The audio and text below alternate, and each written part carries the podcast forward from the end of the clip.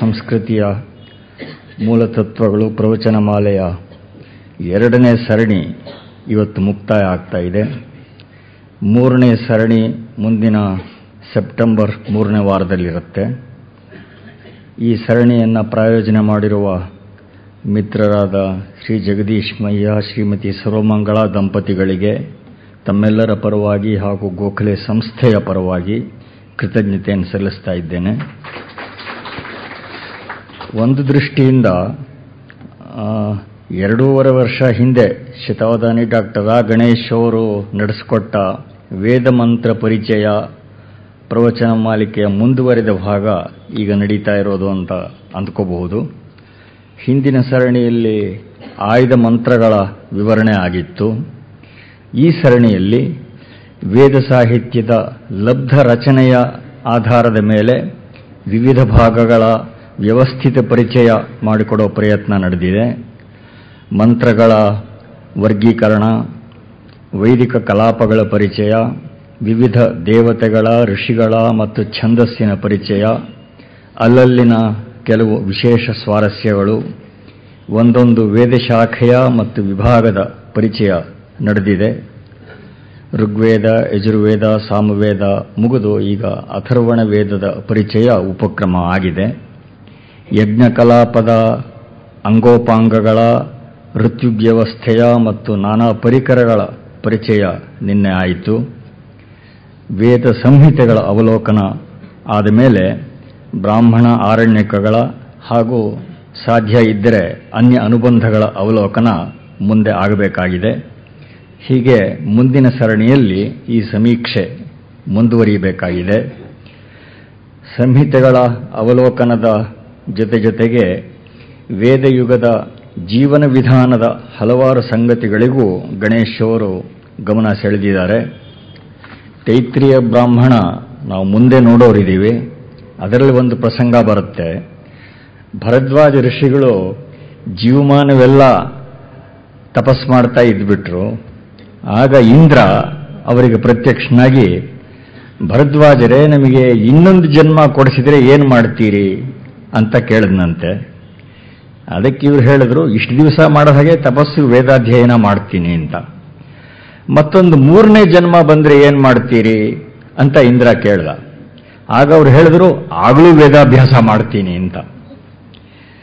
ಇಂದ್ರ ಭರದ್ವಾಜ ಎದುರಿಗೆ ಮೂರು ದೊಡ್ಡ ಪರ್ವತಗಳನ್ನು ಪ್ರತ್ಯಕ್ಷೀಕರಿಸಿ, ನೀವು ಇದುವರೆಗೆ ಅಭ್ಯಾಸ ಮಾಡಿದ್ದು, ಮುಂದೆ ಅಭ್ಯಾಸ ಮಾಡೋದು, ಎಲ್ಲ ಸೇರಿದರೂ ಈ ಬೆಟ್ಟಗಳ ಒಂದು ಹಿಡಿಯಷ್ಟು ಮಣ್ಣಿಗೆ ಸಮಾನವಾಗತ್ತೆ ಅಂತ ಹೇಳಿದನಂತೆ. ಅನಂತ ವೈ ವೇದಾಹ. ನಮ್ಮ ಸಂಸ್ಕೃತಿಯ ಮೂಲತತ್ವಗಳಿಗೆಲ್ಲ ಅಂತಿಮ ಆಕಾರ ಅಂದರೆ ವೇದವೇ. ಉದ್ದಕ್ಕೂ ನಮಗೆ ಎದ್ದು ಕಾಣೋದು ಅಂದರೆ ಜೀವನ ಪ್ರೀತಿ. ಅದೊಂದು ಸಂದೇಶವನ್ನು ನಾವು ಮೈಗೂಡಿಸಿಕೊಂಡರೂ ಬೇಕಾದಷ್ಟಾಗತ್ತೆ. ಜಗತ್ತಿನ ಸಮೃದ್ಧಿಯಲ್ಲಿ, ವೈಭವದಲ್ಲಿ ದೇವತೆಗಳನ್ನು ನಾವು ಕಾಣಲಾರವಾದರೆ ಅವರ ಎದುರಿಗೆ ಬಂದು ನಿಂತರೂ ನಾವು ಅವ್ರನ್ನ ಬಹುಶಃ ಗುರುತಿಸೋದಕ್ಕಾಗೋದಿಲ್ಲ ದೈವತ್ವ ಇಲ್ಲದ ಯಾವುದೂ ಸೃಷ್ಟಿಯಲ್ಲಿ ಇಲ್ಲ. ಇದು ಋಷಿಗಳ ಕಾಣಿಕೆ. ಅಪಿಹಿ ಅದೇವತಾ ದೇವತಾವತ್ ಸ್ತೂಯಂತೆ ಯಥಾ ಅಶ್ವಪ್ರಭೃತೀನಿ ಔಷಧಿ ಪರ್ಯಂತಾನಿ ಅಂತ ಬೇರೆ ಕಡೆ ಬರುತ್ತೇವೆ ಇದಕ್ಕಿಂತ ವಿಶಾಲ ದರ್ಶನ ಇರೋದು ಸಾಧ್ಯ ಇಲ್ಲ. ಋಷಿಗಳೂ ಪ್ರತೀಕಗಳೇ ಅನ್ನೋ ಮಾತು ಇದೆ. ಬೃಹದಾರಣ್ಯಕದಲ್ಲಿ ಪ್ರಾಣಾವ ಋಷಯ ಅಂತ ಹೇಳ್ತಾರೆ. ಹೀಗೆ ಸಾಂಕೇತಿಕಾರ್ಥಗಳು ಬೇಕು ಅನ್ನೋವರಿಗೆ ಎಷ್ಟೋ ವಿಶದೀಕರಣವೂ ಕೂಡ ಶ್ರುತಿಯಲ್ಲಿಯೇ ತುಂಬ ಕಡೆ ಲಭ್ಯ ಇದೆ. ಮೊನ್ನೆ ಈ ಜಯಾದಿ ಹೋಮ ಮಂತ್ರಗಳಲ್ಲಿ ಬರುವ ಬ್ರಹ್ಮ ಕ್ಷತ್ರಗಳ ಪರಸ್ಪರ ಪೂರಕತೆಯನ್ನು ಗಣೇಶ್ ಅವರು ಪ್ರಸ್ತಾಪ ಮಾಡಿದ್ರು. ನಿನ್ನೆ ನಾವು ವಾಸುದೇವ ಶರಣ ಅಗ್ರವಾಲ ಅನ್ನುವ ಹಿಂದಿನ ಪೀಳಿಗೆಯ ಬಹಳ ವಿಖ್ಯಾತ ವಿದ್ವಾಂಸರೊಬ್ಬರ ಬಗ್ಗೆ ಮಾತಾಡ್ಕೋತಾ ಇದ್ವು ಆ ವಿದ್ವಾಂಸರು ತಮ್ಮ ಪ್ರಬಂಧವೊಂದರಲ್ಲಿ ಬ್ರಹ್ಮ ಕ್ಷತ್ರಗಳನ್ನು ಲೆಜಿಸ್ಲೇಚರ್ ಆ್ಯಂಡ್ ಎಕ್ಸಿಕ್ಯೂಟಿವ್ ಅಂತ ಅವರು ವರ್ಣನೆ ಮಾಡಿದರು. ಅದು ನೆನಪಾಗ್ತಾ ಇದೆ. ಹೀಗೆ ಇದೊಂದು ವಿಶಾಲವಾದ ಪ್ರಪಂಚ. ನಮಗೆಲ್ಲ ಈ ಮುಖ್ಯ ಆಧಾರ ತತ್ವಗಳ ಪರಿಚಯ ಮಾಡಿಕೊಡ್ತಾ ಇರುವ ಆದರಣೀಯ ಶತಾವಧಾನಿ ಡಾಕ್ಟರ್ ರಾ ಗಣೇಶ್ ಅವರಿಗೆ, ತಮ್ಮೆಲ್ಲರ ಪರವಾಗಿ, ಗೋಖಲೆ ಸಂಸ್ಥೆಯ ಪರವಾಗಿ ಕೃತಜ್ಞತೆಯನ್ನು ಸಲ್ಲಿಸ್ತಾ ಇದ್ದೇನೆ. ಮಿತ್ರರಾದ ಜಗದೀಶ್ ಮಯ್ಯ ಅವರು ದಯವಿಟ್ಟು ಬಂದು ಅವರಿಗೆ ಗೌರವ ಅರ್ಪಣೆ ಮಾಡಬೇಕು ಅಂತ ಪ್ರಾರ್ಥಿಸ್ತೇನೆ ಎಲ್ಲರಿಗೆ ನಮಸ್ಕಾರ.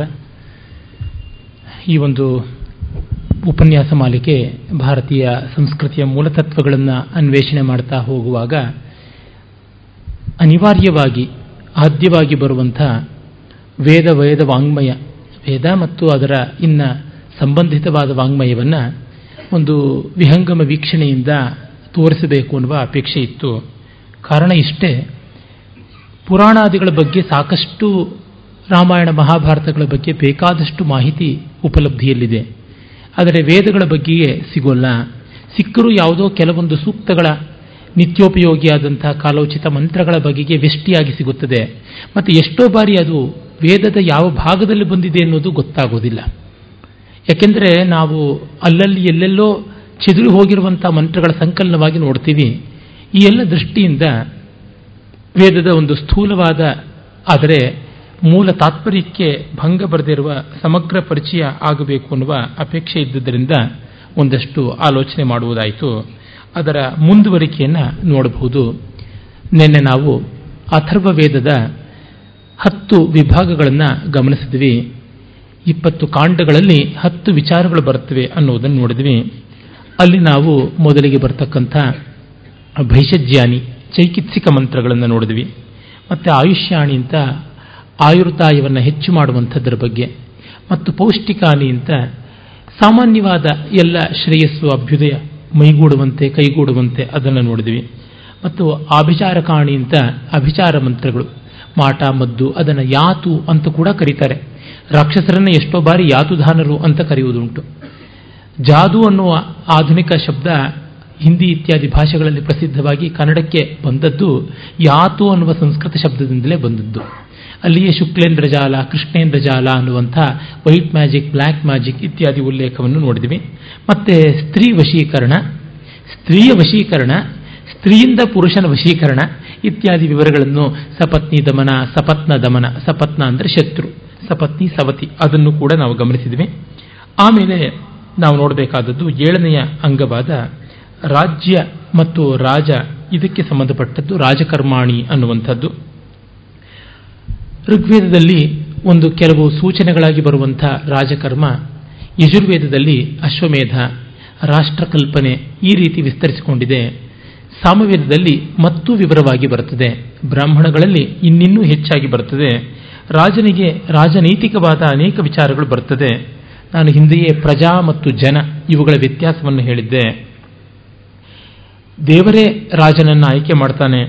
ಅಶ್ವಿನಿಗಳು, ಮಿತ್ರಾವರ್ಣರು, ಮರುತರು, ವರ್ಣರು ಇವರೆಲ್ಲರೂ ಕೂಡ ಸೇರಿ ರಾಜನನ್ನು ಆಯ್ಕೆ ಮಾಡ್ತಾರೆ. ರಾಜ ಸರ್ವ ದೇವತಾಮಯ ಆಗ್ತಾನೆ ಅನ್ನುವಂಥದ್ದು ಬರುತ್ತದೆ. ಮತ್ತೆ ರಾಜನನ್ನ ಕೆಲವೊಮ್ಮೆ ಯೋಗ್ಯನಲ್ಲ ಅಂತ ಓಡಿಸಿದ ಮೇಲೂ ಅನಿವಾರ್ಯವಾಗಿ ಅವನನ್ನು ಬರಮಾಡಿಕೊಳ್ಳಬೇಕಾದ ಸಂದರ್ಭವೂ ಇರುತ್ತದೆ ಅಂತ ಗೊತ್ತಾಗುತ್ತದೆ. ಹಾಗಾಗಿ ಪದಚ್ಯುತ ನಿರ್ವಾಸಿತನಾದ ರಾಜ ಕೂಡ ಮತ್ತೆ ಬರ್ತಾನೆ ಅಂತ ಉದಾಹರಣೆಗೆ ಮೂರನೇ ಕಾಂಡದಲ್ಲಿ ಬರುವಂಥ ಅಚಿಕ್ರದತ್ ಸ್ವಪಾಯ ಭೋದಜ್ಞೆ ವ್ಯಚಸ್ಯ ರೋದಸಿ ಉರೂಚಿ ಯುಂಜಂತುತ್ವ ಮರುತೋ ವಿಶ್ವವೇದಸ ಅಮುಂನಯ ನಮಸ ರಾತಹವ್ಯಂ ಅಂತ ಹೇಳಿ ಯಾವ ರಾಜನನ್ನ ನಾವು ಓಡಿಸಿದ್ವಿ ಆತನ್ನ ಮತ್ತೆ ಆಹ್ವಾನಿಸ್ತಾ ಇದ್ದೀವಿ ಅಂತ. ಈ ರೀತಿಯಾದ ಒಂದು ಸಂದರ್ಭವನ್ನು ಭಾಗವತಾದಿ ಪುರಾಣಗಳಲ್ಲಿ ಕಾಣ್ತೀವಿ. ವೇನ ಅನ್ನುವ ರಾಜ ದುಷ್ಟ. ಆದರೆ ಅವನನ್ನು ಉಳಿಸಿಕೊಳ್ಳೋಕ್ಕಾಗದೆ, ತಾಳಿಕೊಳ್ಳೋಕ್ಕಾಗದೆ ಜನಗಳೇ ದಂಗೆ ಎದ್ದು ಋಷಿಗಳು ಅವನನ್ನು ಪರಿತ್ಯಾಗ ಮಾಡಿಸ್ತಾರೆ, ಪದತ್ಯಾಗ ಮಾಡಿಸ್ತಾರೆ. ಆಮೇಲೂ ರಾಜ ಇಲ್ಲದೇ ಇದ್ದರೆ ಕಷ್ಟ ಅಂತ ಆತನ ತಂದು ಇರಿಸ್ಕೋತಾರೆ. ಮತ್ತೆ ತಾಳಲಾಗದೆ ಹೋದಾಗ ಅವನನ್ನು ಧ್ವಂಸ ಮಾಡ್ತಾರೆ. ಅವನ ಶರೀರದಿಂದಲೇ ಮಥನ ಮಾಡಿ ಪೃಥುವನ್ನು ಪಡೀತಾರೆ ಪೃಥುವಿನಿಂದ ಲೋಕೋದಯ, ಅಭ್ಯುದಯ ಆಗುತ್ತದೆ ಅಂತ ಗೊತ್ತಾಗುತ್ತೆ. ಇವತ್ತು ನಾವು ಮತ್ತೆ ಅಯೋಗ್ಯರಾದಂಥ ಪ್ರಜಾನಾಯಕರನ್ನೇ ಎಲೆಕ್ಟ್ ಮಾಡಬೇಕಾದ ಅನಿವಾರ್ಯತೆ ಇದೆ ಎನ್ನುವಾಗ ವೇದ ಇಷ್ಟರ ಮಟ್ಟಿಗೆ ವಾರ್ತಮಾನಿಕ ಕಾಂಟೆಂಪ್ರರಿ ಆಗುತ್ತದೆ ಅಂತ ನೋಡಬಹುದು. ಮತ್ತಿನ್ಯಾರೂ ಇಲ್ಲ ಗುಡ್ ಅಮಾಂಗ್ ಬ್ಯಾಡ್ ಲಾಟ್ ಕೊಳತಿರುವ ತರಕಾರಿಯ ಮಧ್ಯೆ ಕಡಿಮೆ ಕೊಳತದ್ದು ಅಥವಾ ಕೊಳತಿರುವುದನ್ನು ಕತ್ತರಿಸಿ ಉಳಿಸಿಕೊಳ್ಳುವಂಥದ್ದು. ಈ ಅನಿವಾರ್ಯತೆ ಇದೆಯಲ್ಲ? ಅದನ್ನು ವೇದ ಹೇಳ್ತಾ ಇದೆ. ಅಚಿಕ್ರದತ್ ಸ್ವಪ ಇಹ ಭುವದಗ್ನೇ, ಅಗ್ನಿಯೇ, ಯಾವನನ್ನು ನಾವು ಕತ್ತರಿಸಿ ಓಡಿಸಿಬಿಟ್ವೋ ವೆಚಸ್ಯ ರೋದಸಿ ಉರುಚಿ. ಮತ್ತೆ ಅವನನ್ನ ಕರ್ಕೊಂಡು ಬರ್ತಿದ್ದೀವಿ. ನೀನು ಅವನ ಮೂಲಕ ನಮಗೆ ಒಳ್ಳೆಯದಾಗುವಂತೆ ದ್ಯಾವ ಪ್ರತಿಭೆಗಳಲ್ಲಿ ವ್ಯಾಪಿಸು. ಯುಂಜತ್ವ ಯುಂಜಂತುತ್ವ ಮರುತೋ ವಿಶ್ವವೇದಸ. ನಿನ್ನ ಜೊತೆಗೆ ಗಾಳಿಯೂ ಸೇರಿಕೊಂಡು ಅಮುಂ ನಯ ನಮಸ ರಾತಹವ್ಯಂ. ಈಗ ನಿನಗೆ ನಾವು ಆಹುತಿ ಕೊಡ್ತಾ ಇದ್ದೀವಿ ಅವನನ್ನು ಮತ್ತೆ ಬರಮಾಡಿಕೊಳ್ಳುವಂತೆ ಮಾಡು, ಅವನು ಮತ್ತೆ ಯೋಗ್ಯನಾಗಿ ನಮ್ಮನ್ನು ಆಳುವಂತೆ ಆಗಲಿ ಅನ್ನುವಂಥದ್ದು ಕಾಣಿಸುತ್ತೆ. ಏಕರಾಟ್ ಅಂತ ರಾಜನನ್ನು ಕರಿತಾ ಇದ್ರು. ಮತ್ತೆ ಅವನನ್ನ ಪಟ್ಟಾಭಿಷೇಕದ ಕಾಲದಲ್ಲಿ ಪುರೋಹಿತ ಕೂಡಿಸಿ ಯುದ್ಧ ಬೇರಿಯನ್ನು ಕೂಡ ಮೊಳಗಿಸ್ತಾ ಇದ್ದ ಅನ್ನುವಂಥದ್ದೆಲ್ಲ ಗೊತ್ತಾಗುತ್ತೆ. ಅದಕ್ಕೆ ಸಂಬಂಧಪಟ್ಟಂತೆ ದುಂದುಭಿ ಸೂಕ್ತ ಅಂತಲೇ ಒಂದು ಸೂಕ್ತವನ್ನು ಅಥರ್ವೇದದ ಐದನೇ ಕಾಂಡದಲ್ಲಿ ನೋಡ್ತೀವಿ. ಯಥಾಶ್ಯೇನಾತ್ ಸಂವಿಜಂತೆ. ಸಿಂಹಸ್ಯ ಸ್ತನಯೋರ್ಯಥಾ ಏವಾ ತ್ವಾದುಂದುಭೆ ಅಮಿತ್ರಾನ್ ಅಭಿಕ್ರಂದ ಪ್ರತಾಸಯಾಥೋ ಚಿತ್ತಾನಿ ಮೋಹಯ. ಯಥಾಶ್ಯೇನಾತ್ ಪತತ್ರಿಣ ಸಂವಿಜಂತೆ. ಹೇಗೆ? ಹದ್ದು ಗರುಡ ಗಿಡುಗನಿಂದ. ಅದರ ದಸೆಯಿಂದ ಮಿಕ್ಕೆಲ್ಲ ಪಕ್ಷಿಗಳಿಗೆ ಭಯ ಉಂಟೋ. ಅದರ ಸುದ್ದಿಗೆ ಮಿಕ್ಕ ಯಾವುದು ಹೋಗಲ್ಲ. ಹೇಗೆ? ಸಿಂಹದ ಗರ್ಜನೆಯನ್ನು ಕೇಳಿ ಸಿಂಹಸ್ಯ ಸ್ತನಯೋ ಸ್ತನಿತ ಅಂತಂದ್ರೆ ಶಬ್ದ, ಗರ್ಜನೆ. ಅದನ್ನು ಕೇಳಿ ಮಿಕ್ಕ ಪ್ರಾಣಿಗಳು ಹೇಗೋ ಅಹರದ್ದಿವಿ. ಹಗಲು ರಾತ್ರಿ ಎಲ್ಲೆಲ್ಲೂ ಆ ರೀತಿಯಲ್ಲಿ ಏವಾ ತ್ವಾ ದುಂದುಭೆ ಅಮಿತ್ರಾನ್ ಅಭಿಕ್ರಂದ. ಹಾಗೆ ದುಂದುಭಿಯೇ ನಮ್ಮ ಶತ್ರುಗಳನ್ನು ನೀನು ಗೋಳಾಡಿಸುವಂತೆ ಮಾಡು. ಪ್ರತ್ರಾಸಯಾಥೋ ಚಿತ್ತಾನಿ ಮೋಹಯ. ಅವರ ಮನಸ್ಸಿಗೆ ಭಯ ಕವಿಯುವಂತೆ, ಮಂಕು ಬರುವಂತೆ ಮಾಡು ಅಂತ. ಯಾತಕ್ಕೆ ಮಾತು ಹೇಳ್ತೀನಿ ಅಂದರೆ ಸಾಮಾನ್ಯವಾಗಿ ಈ ಮಿಥ್ಯಾದ್ವೈತ ಹೆಚ್ಚು. ನಾವು ಯಾರಿಗೂ ತೊಂದರೆ ಮಾಡಲಿಲ್ಲ. ಭಾರತೀಯತೆ ಎನ್ನುವುದು ಎಲ್ಲಿಯೂ ಯಾವಾಗಲೂ ಸಾಕ್ಷಾತ್ಕಾರ ಮಾಡಿಕೊಳ್ಬೋದು ಭಾರತೀಯತೆ ಅಲ್ಲ, ಬ್ರಹ್ಮವನ್ನೇ ಸಾಕ್ಷಾತ್ಕಾರ ಮಾಡಿಕೊಳ್ಬೋದಾದರೆ ಭಾರತೀಯತೆ ಯಾಕಾಗೋಲ್ಲ ಆದರೆ ಅದು ವಾಯ್ಡಲ್ಲಿ ಶೂನ್ಯದಲ್ಲಿ ಆಗುವಂಥದ್ದಲ್ಲ ಅನ್ನುವುದನ್ನು ಗಮನಿಸಬೇಕು. ಯಾತಕ್ಕೆಂದರೆ ಈಗ ರಾಮಾಯ ಸ್ವಸ್ತಿ ರಾವಣಾಯ ಸ್ವಸ್ತಿ ಅನ್ನುವಂಥದ್ದಾಗಿದೆ. I am not nationalistic I am spiritual ಅಂತ ಹೇಳ್ತಾರೆ ಎಷ್ಟೋ ಜನ. ನಾವು ರಾಷ್ಟ್ರೀಯವಾದಿಗಳಲ್ಲ, ಅಧ್ಯಾತ್ಮವಾದಿಗಳು. ಅಧ್ಯಾತ್ಮವಾದ ರಾಷ್ಟ್ರೀಯವಾದಕ್ಕೆ ವಿರೋಧ ಅನ್ನುವಂತೆ.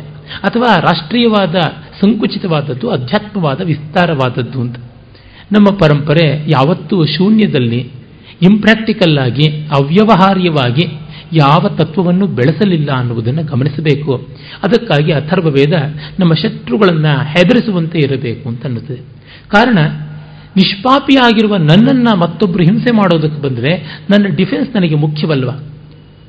ಮೊನ್ನೆ ದಿವಸ ಭೈರಪ್ಪನವರು ದೂರವಾಣಿಯಲ್ಲಿ ಯಾವುದೋ ಮಾತಾಡ್ತಾ ನಮ್ಮ ಹಿಂದಿನವರು ಈ ಸ್ವಾತಂತ್ರ್ಯ ಬಂದ ಅವಧಿಯಲ್ಲಿ ಅದರ ಆಸುಪಾಸಿನಲ್ಲಿ ಎಷ್ಟೋ ಘನ ವಿದ್ವಾಂಸರು ಕೂಡ ಅಪಾಲಜಿಟಿಕ್ ಆಗಿ ನಾವು ನಿಮಗೆ ಏನೋ ಕಡಿಮೆ ಇಲ್ಲ ಅಂತ ಮಾತಾಡ್ತಾ ಇದ್ರು. ಆ ಕಾಲದ ರೀತಿ ಆಗಿತ್ತು. ಆದರೆ ನಾವಿವತ್ತು ಹಾಗಿರಬೇಕಾಗಿಲ್ಲ. ನಾವು ನಿಮಗಿಂತ ಹೆಚ್ಚು ಅಂತ ಹೇಳಬೇಕಾಗಿದೆ ಅಂತಂತ ಹೇಳಿದ್ರು. ಅದು ಬಹಳ ನಿಜ ಅಂತ ಅನಿಸುತ್ತೆ. ಯಾಕೆಂದರೆ ಸರ್ವೇ ಸ್ವವಿಷಯೇ ಶ್ರೇಷ್ಠ ನಮಗೆ ನಮ್ಮ ಪ್ರಜ್ಞೆ, ನಮ್ಮ ತನ ಚೆನ್ನಾಗಿ ಗೊತ್ತಿದೆ. ಅದರ ಬಗ್ಗೆ ನೀವೇನು ನಮಗೆ ಪಾಠ ಹೇಳಬೇಕಾಗಿಲ್ಲ. ನಮ್ಮ ವ್ಯವಹಾರ ನಮಗೆ ಗೊತ್ತಿದೆ. ನೀವು ಯಾವ ಅಧಿಕ ಪ್ರಸಂಗ ಮಾಡಿ ಚಂಚು ಪ್ರವೇಶವನ್ನು ಮಾಡಬೇಕಾಗಿಲ್ಲ ಅಂತ. ಯಾಕೆಂದರೆ ಮೊನ್ನೆ ಆಕೆ ಹಿಲರಿ ಕ್ಲಿಂಟನ್ ಬಂದಿದ್ದು ಭಾರತಕ್ಕೆ ಉಪದೇಶ ಕೊಟ್ಟಿದ್ದು ಸೆರೆಮನೈಸಿಂಗ್ ಎಷ್ಟು ಅಂತ ಮಾಡ್ತಾರೆ? ನೀವು ಯಾರು ಬಂದು ಮಾಡೋದು? ನಮ್ಮಲ್ಲಿ ಯಾರಾದರೂ ಹೋಗಿ ಮಾಡ್ತಾರಾ? ಬಂದವರಿಗೆಲ್ಲ ಕಾಲಿಗೆ ಬಿದ್ದು ಗೌರವ ಕೊಡ್ತಾರಾ? ಇಲ್ಲ. ಆದರೆ, ಅವರು ಬಂದಾಗ ನಾವು ಮಾಡುವಂಥದ್ದು ಅದು ಒಂದು ದೈನ್ಯದ ಸಂಕೇತವಾಗುತ್ತೆ, ದಾಸ್ಯದ ಸಂಕೇತ. ಇಂದು ಆ ಬಿಳಿ ಚರ್ಮದಿಂದ ಬಂದದ್ದರ ಬಗ್ಗೆ ನಮಗೆ ಬಹಳ ಮೋಹ ಉಂಟು. ನಮ್ಮಲ್ಲಿ ಈ ತಥ್ಯವನ್ನು ಕಂಡುಕೊಂಡು ಇದನ್ನು ಅನುಸಂಧಾನ ಮಾಡೋರು ಕೋಟಿ ಜನ ಇರುವಾಗ ಅಲ್ಲಿಯವರು ಯಾರೋ ಮಾಡಿದ್ರು ಅಂದರೆ ಬಹಳ ದೊಡ್ಡದು ಅಂತ ಅಂದ್ಕೋತೀವಿ. ಸರಿ, ನಿಜ ಮೆಚ್ಚೋಣ. ಆದರೆ ಅವರು ಅವರ ಆತ್ಮೋದ್ಧಾರಕ್ಕಾಗಿ ಮಾಡಿಕೊಂಡ್ರು. ಅದಕ್ಕಾಗಿ ನಾವು ತಲೆ ಕೆಡಿಸಿಕೊಳ್ಳಬೇಕಾಗಿಲ್ಲ. ಈ ರೀತಿಯಾದ ಒಂದು ದೈನ್ಯವನ್ನು ನಾವು ಕಾಣ್ತೀವಿ. ಅಂಥದ್ದು ವೇದದಲ್ಲಿ ಒಂದು ಕಡೆಯೂ ಬರುವಂಥದ್ದಲ್ಲ. ಅವರು ಏನಿದ್ರೂ ದೈನ್ಯವನ್ನು ದೇವರಿಗೆ ತೋರಿಸ್ತಾರೆ ಮತ್ತಿನ್ಯಾರಿಗೂ ಅಲ್ಲ. ಅವರು ಬಾಗುವುದಿದ್ರೆ ದೇವರಿಗೆ ಮಾತ್ರ. ಪೂತಿ ನರಸಿಂಹಾಚಾರ್ಯರು ತಮ್ಮ ಮಲದೇಗುಲ ಕವನ ಸಂಗ್ರಹದಲ್ಲಿ ಹೇಳ್ತಾರಲ್ಲ, ಇಲ್ಲಿ ತಲೆಬಾಗಿದವನೆಲ್ಲೆಲ್ಲಿಯೂ ತಲೆ ಎತ್ತಿ ನಡೆವ ಅಂತ. ದೇವಸ್ಥಾನದಲ್ಲಿ ತಲೆ ಬಾಗದವನು ಇನ್ನೆಲ್ಲ ಕಡೆಗೂ ತಲೆ ಎತ್ತಿ ನಡೀತಾನೆ. ಆದರೆ ಮಿಕ್ಕ ಕಡೆ ತಲೆ ಬಾಗುವವನು ಇದನ್ನು ತಿರಸ್ಕರಿಸುವಂಥ ಸಾಧ್ಯತೆ ಇರುತ್ತೆ. ಯಾಕೆಂದರೆ ದೈವ ಅಂದರೆ ಯಾವುದು? ಆತ್ಮಶಕ್ತಿ, ಆತ್ಮಬಲ. ಅದನ್ನು ಗೌರವಿಸದೇ ಇದ್ದರೆ ಅವನು ಲೋಕಕ್ಕೆಲ್ಲ ಡೊಗ್ಗು ಸಲಾಂ ಹಾಕ್ಕೊಂಡಿರಬೇಕಾಗುತ್ತದೆ ಹಾಗೆಯೇ ಹನ್ನೆರಡನೇ ಕಾಂಡದಲ್ಲಿ ಬರ್ತಕ್ಕಂಥ ಭೂಮಿ ಸೂಕ್ತ, ತುಂಬ ತುಂಬ ಅದ್ಭುತವಾದದ್ದು, ಪೃಥ್ವಿ ಸೂಕ್ತ, ಇಡೀ ವೇದ ವಾಂಗ್ಮಯದಲ್ಲಿ ಅದ್ಭುತವಾದಂಥದ್ದು ಅಂತ ಹೆಸರಾದದ್ದು. ಅರವತ್ತ್ ಮೂರು ಮಂತ್ರಗಳ ವಿಸ್ತೃತಿಯನ್ನು ಹೊಂದಿರುವಂಥ ಪೃಥ್ವಿ ಸೂಕ್ತ, ಎಲ್ಲ ಕಾಲದ ಮಾತೃಭಕ್ತಿಯ ನಮ್ಮ ದೇಶಭಕ್ತಿಗೆ ಸಂಕೇತವಾಗಿದೆ. ಅದನ್ನು ಹಿಂದೊಮ್ಮೆ ನಾನು ಪ್ರಪಂಚಿಸಿದ್ದನಾದ್ರಿಂದ ಮತ್ತೆ ಹೆಚ್ಚಾಗಿ ಹೋಗಬೇಕಾಗಿಲ್ಲ. ಆದರೆ ಒಂದೆರಡು ಮಾತುಗಳನ್ನಾದರೂ ಅಲ್ಲಿಂದ ಹೇಳದೇ ಇದ್ರೆ ನನ್ನ ಮನಸ್ಸಿಗೆ ಸಮಾಧಾನ ಬರುವುದಿಲ್ಲ.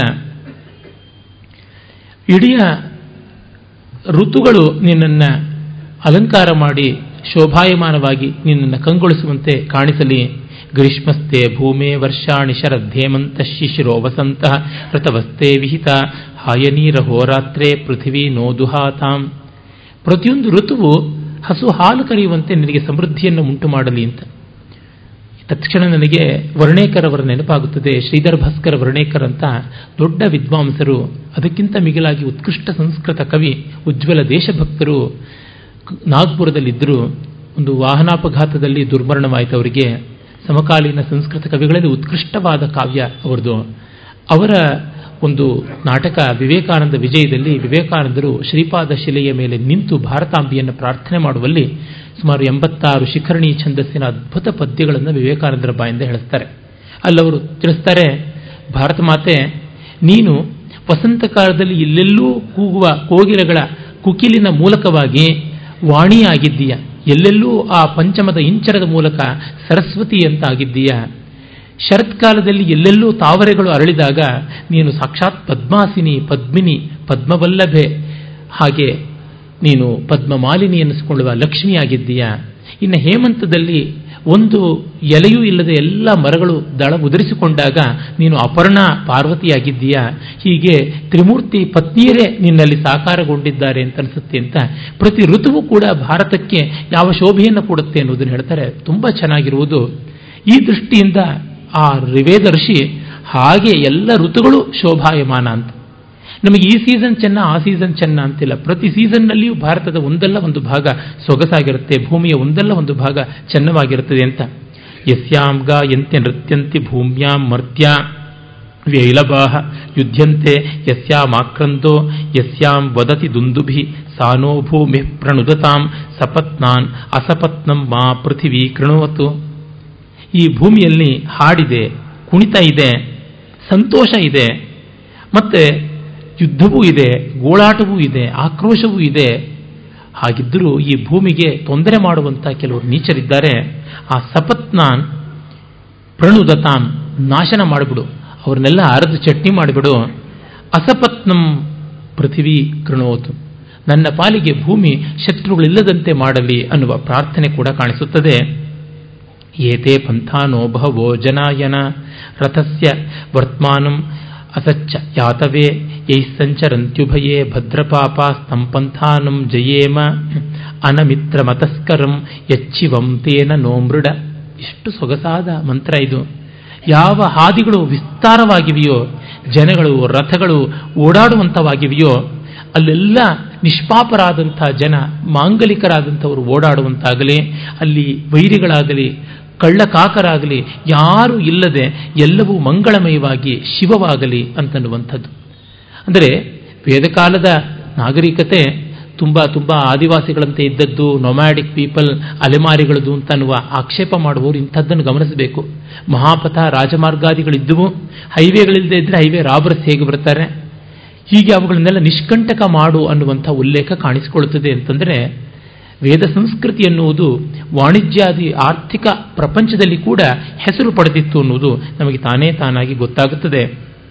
ಯಾಂ ದಿದ್ರ ಯಾಂ ದ್ವಿಪದಾ ಪಕ್ಷಿಣ ಸಂಪತಂತಿ ಹಂಸ ಸುಪರ್ಣ ಶಕುನ ವಯಾಂಸಿ ಯಸ್ಯಾಂ ವಾತೋ ಮಾತರಿಶ್ಚ ಮಾತರಿಶ್ಚೇತೆ ರಜಾಂಸಿ ಕೃಣ್ವನ್ ಶವಾಯಿನಶ್ಚ ವೃಕ್ಷಾನ್ ವಾತಶ್ಚ ಪ್ರವಾಮ ಉಪಮನು ವಾತ್ಯರ್ಚಿ ಎಲ್ಲಿ ದ್ವಿಪದಿಗಳಾದವರು?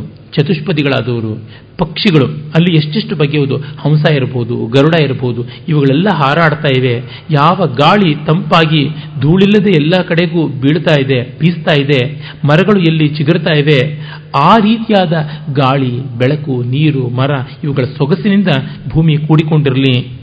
ಯೇ ಗ್ರಾಮ ಯದರಣ್ಯಂ ಯಾ ಸಭಾ ಅಧಿಭೂಮ್ಯಾಂ ಯೇ ಸಂಗ್ರಾಮ ಸಮಿತ ಯಸ್ತೆ ಶುಚಾರು ವದೇಮತೆ ಭೂಮಿಯೇ, ನಿನ್ನ ಕೀರ್ತಿಯನ್ನು ಹಳ್ಳಿಗಳಲ್ಲಿ ಹೇಳ್ಕೊಳ್ಳೋಣ, ಕಾಡುಗಳಲ್ಲಿ ಹೇಳ್ಕೊಳ್ಳೋಣ, ಸಭೆಗಳಲ್ಲಿ ಹೇಳ್ಕೊಳ್ಳೋಣ, ಯುದ್ಧಗಳಲ್ಲಿ ಹೇಳ್ಕೊಳ್ಳೋಣ, ಮಂತ್ರಾಲೋಚನೆಯ ಸಮಿತಿಗಳಲ್ಲಿ ಹೇಳ್ಕೊಳ್ಳೋಣ, ನಿನ್ನ ಬಗ್ಗೆ ಚೆನ್ನಾಗಿ ಮಾತನಾಡೋಣ ಅನ್ನುವಂಥದ್ದು.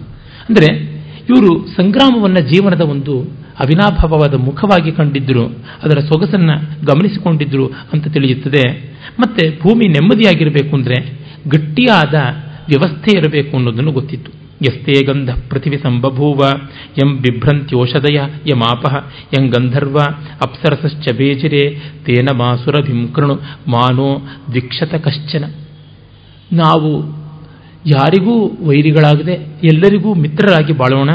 ಆ ಸೌಂದರ್ಯದ, ಸೌಹಾರ್ದದ ಮತ್ತು ಮೈತ್ರಿಯ ಪರಿಮಳ ಎಲ್ಲ ಕಡೆಗೂ ಹೋಗ್ತಾ ಇರಲಿ. ಗಂಧರ್ವರು, ಅಪ್ಸರೆಯರು ಎಲ್ಲರೂ ಈ ಭೂಮಿಯನ್ನು ಸಂತೋಷಪಡಿಸಲಿ. ಮತ್ತೆ ಗಂಧಗುಣವತಿಯಾದ ಈ ಭೂಮಿ ಆ ಗಂಧಗುಣವನ್ನು ತುಂಬಿಕೊಂಡು ಬಾಳಲಿ ಎನ್ನುವಂತೆ ಬೇಕಾದಷ್ಟು ಮಂತ್ರಗಳಿವೆ. ಇಲ್ಲಿ ನೋಡಿ, ಈ ಕಾಲದ ರಾಷ್ಟ್ರಗೀತಕ್ಕೆ ನಾವು ಹೋಲಿಸಿದಾಗ ಗೊತ್ತಾಗುತ್ತೆ ಎಷ್ಟು ಉಜ್ವಲವಾದ ಭಾವನೆಗಳಿವೆ ಅಂತ. ಈ ರೀತಿಯಾದ ಪೃಥ್ವಿ ಸೂಕ್ತ ನಮ್ಮ ಶಾಲೆಯ ಪಾಠ್ಯ ಪುಸ್ತಕಗಳಲ್ಲಿ ಅನಿವಾರ್ಯವಾಗಿ ಇರಬೇಕಾದದ್ದು ಯಜುರ್ವೇದದ ಅಶ್ವಮೇಧ ಕಾಂಡದಲ್ಲಿ ಬರುವಂಥ ಮತ್ತೆ ಅದ, ಅದರ ಸಂಬಂಧಪಟ್ಟಂಥ ಬ್ರಾಹ್ಮಣದಲ್ಲಿ ಬರುವಂಥ ಅದರ ಒಂದು ವ್ಯಾಖ್ಯಾನ ರೂಪದ ವಿಸ್ತಾರ ಯಾವುದಿದೆ? ಆ ಬ್ರಹ್ಮನ್, ಬ್ರಾಹ್ಮಣ, ಬ್ರಹ್ಮವರ್ಚಸಿ ಜಾಯತ. ಅದು ನಿಜವಾಗಿ ರಾಷ್ಟ್ರಗೀತಗಳಲ್ಲಿ ರಾಷ್ಟ್ರಗೀತವಾಗಿ ಇರಬೇಕಾದಂಥದ್ದು. ನಾವು ಮತ್ತೊಬ್ಬ ಕವಿಗಳನ್ನು ನೋಡಲೇಬೇಕಾಗಿಲ್ಲ. ಅದನ್ನೇ ಇಟ್ಕೊಂಡ್ರೆ ಸಾಕು. ಈಗಲೂ ಯೂನಿವರ್ಸಿಟಿಗಳಲ್ಲಿ ಕಾನ್ವೊಕೇಶನಲ್ ಅಡ್ರೆಸ್ ಅನ್ನುವಾಗ ವೇದ ಮನೋಚ್ಯಾಚಾರ್ಯೋಂತೆ ವಾಸಿನ ಮನುಶಾಸ್ತಿ ಇತ್ಯಾದಿ ಆ ಸ್ನಾತಕೋಪದೇಶದ ಮಂತ್ರಗಳನ್ನು ಹೇಳಿಸುವುದು ರೂಢಿ. ಈಗ ಅದು ಎಷ್ಟು ಮಟ್ಟಿಗೆ ನಮ್ಮ ಈ ಸಂಸ್ಕೃತ ದ್ವೇಷದ ವಾತಾವರಣದಲ್ಲಿ ನಿಂತಿದೆಯೋ ಗೊತ್ತಿಲ್ಲ. ಆದರೆ ನಾನೆಲ್ಲ ವಿದ್ಯಾರ್ಥಿ ದಶೆಯಲ್ಲಿದ್ದಾಗ ಇದನ್ನು ಹೇಳಿಸ್ತಾ ಇದ್ದಿದ್ದು ನಾನು ಕಂಡಿದ್ದೀನಿ. ಇದನ್ನ ಈ ವೈದಿಕ ರಾಷ್ಟ್ರಗೀತವನ್ನು ಹಾಗೆ ಪ್ರಚಾರ ಮಾಡಬೇಕಾದ ಅವಶ್ಯಕತೆ ಉಂಟು. ಇಂಥ ದೊಡ್ಡ ದೊಡ್ಡ ಭಾವನೆಗಳಿವೆ. ವಿತರಣಶೀಲತೆ ಇದೆ ಅಂದರೆ ಶತಹಸ್ತಂ ಸಮಾಹರ ಸಹಸ್ರಹಸ್ತಂ ಸಂಕಿರ. ನೂರು ಕೈಯಿಂದ ಸಂಪಾದಿಸಿ ಸಾವಿರ ಕೈಯಿಂದ ಅದನ್ನು ಹಂಚಿಕೊಂಡು, ದಾನ ಮಾಡಿಕೊಂಡು ಬದುಕು ಅನ್ನುವಂಥ ಮಾತು ಬರುತ್ತೆ. ಮನಸೇ ಚೇತಸೆ ಧಿಯ ಆಕೂತ ಯವುತ ಚಿತ್ತಯೇ, ಮತ್ತಿ ಮರ್ತ್ಯೈ ಶ್ರುತಾಯ ಚಕ್ಷಸೆ ವಿಧೇ ಮಹವಿಷಾವಯಂ.